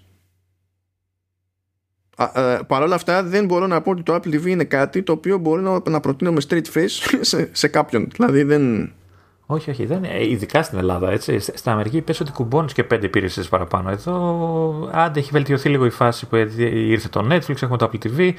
Ε, τι άλλο, έχουμε Amazon. Έχουμε Prime, ναι. Ναι. Ε, μπορεί να έρθει το Disney που ξέρω ότι καίγεσαι. Ναι, θα έρθει αυτό, εντάξει, είναι θέμα. Ε, εντάξει, έχεις και το Spotify. Εντάξει, έχει βελτιωθεί από τις πρώτες φορές, από, το, από τον πρώτο καιρό, αλλά και πάλι ακόμα νομίζω είναι πολλά λεφτά για να πεις ότι κουμπώνω ένα τέτοιο, μια τέτοιου είδους συσκευή γιατί να μην πάρω ένα Chromecast που είναι ξέρεις, πάμφινο και τα βασικά τα κάνει normal και ok και γεια σας. Αυτό. Ναι, ναι, ναι. ναι. Και αυτό δεν, δεν μπορώ να το προτείνω σοβαρά σε κάποιον παιδί μου παρά μόνο σε πολύ περίεργα σενάρια. Δηλαδή πρέπει να φτάσεις να μην γίνεται αλλιώς. Ξέρω εγώ ή να έχεις λάβει σαν και εμάς. Αυτό. Εντάξει. λοιπόν, οπότε βγάλαμε από τη μέση τις σχετικές φημολογίες τέλος πάντων για όσα πράγματα υποτίθεται ότι παίζει να δούμε να παρουσιάζονται στο τέλος του μήνα. Οπότε βγήκε αυτή η υποχρέωση. Ε, κάντε όρεξη, ξέρω εγώ. ποντάρετε πουθενά. Θα περάσει η ώρα. Και εδώ πέρα θα είμαστε. Ε, αν γίνει η παρουσίαση όντως 23 του μήνα, πέφτει η μέρα Τρίτη. Οπότε είναι ό,τι πρέπει γιατί εμείς γράφουμε Τετάρτες. Θα έχουμε ήδη κάποιο πρώτο σχόλιο να κάνουμε σίγουρα. Ε, βέβαια. Εντάξει, μετά η ανάλυση. Πιο πολύ θα, θα σκάνε νεάκια πιο μετά. Αλλά τα πρώτα, οι πρώτες εντυπώσεις θα σκάσουν που σημαίνουν εντυπώσεις ίσο γκρίνιες. Έτσι. Και θα έχουμε το, το κλασικό πόνο μου ότι δεν θα μπορώ να πάρω Apple ούτε με Min, ούτε με Max, ούτε με Micro, με τίποτα LED. Ε, υπομονή, Λεωνίδα, υπομονή. Ναι. Ε, λογικά την άλλη εβδομάδα θα ακούσουμε για ότι θα σταλούν προσκλήσεις, αν είναι να γίνει το, το event, έτσι. Ναι, ναι. Γιατί είναι, είναι, είναι κλασική παράδοση αυτή ότι αν είναι να προχωρήσει, μία εβδομάδα πριν τη, την ημερομηνία της παρουσίασης αρχίζουν και σκάνε προσκλήσεις. Οπότε θα φανεί, ε, και με αυτά μπορούμε να σας αφήσουμε στην ησυχία σας να βγείτε έξω από το δωμάτιο να αλλάξετε κανένα ναι. πλευρά. Κάτι τέτοιο και υπομονή. Α και ηρεμία ε, επειδή είμαστε και σε ένα περίεργο κλίμα. Έτσι, οπό, έτσι όπως έχουμε γίνει. Ηρεμία διότι η πόλωση είναι, είναι, είναι άτιμο πράγμα. Είναι άτιμο πράγμα.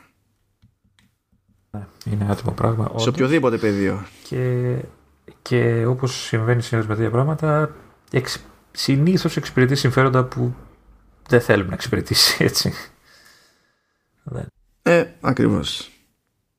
Παίζουμε το λάθος παιχνίδι όταν συμμετέχουμε στο, στη, στην πόλωση. Αυτό έχουμε να πούμε. Αυτά αγαπητοί. Καλό υπόλοιπο να έχετε. Καλό σου Και... Ευχαριστώ Μάνο. Ε, Πάλι, πάλι το Royal We εσείς, ναι, νομίζεις ότι...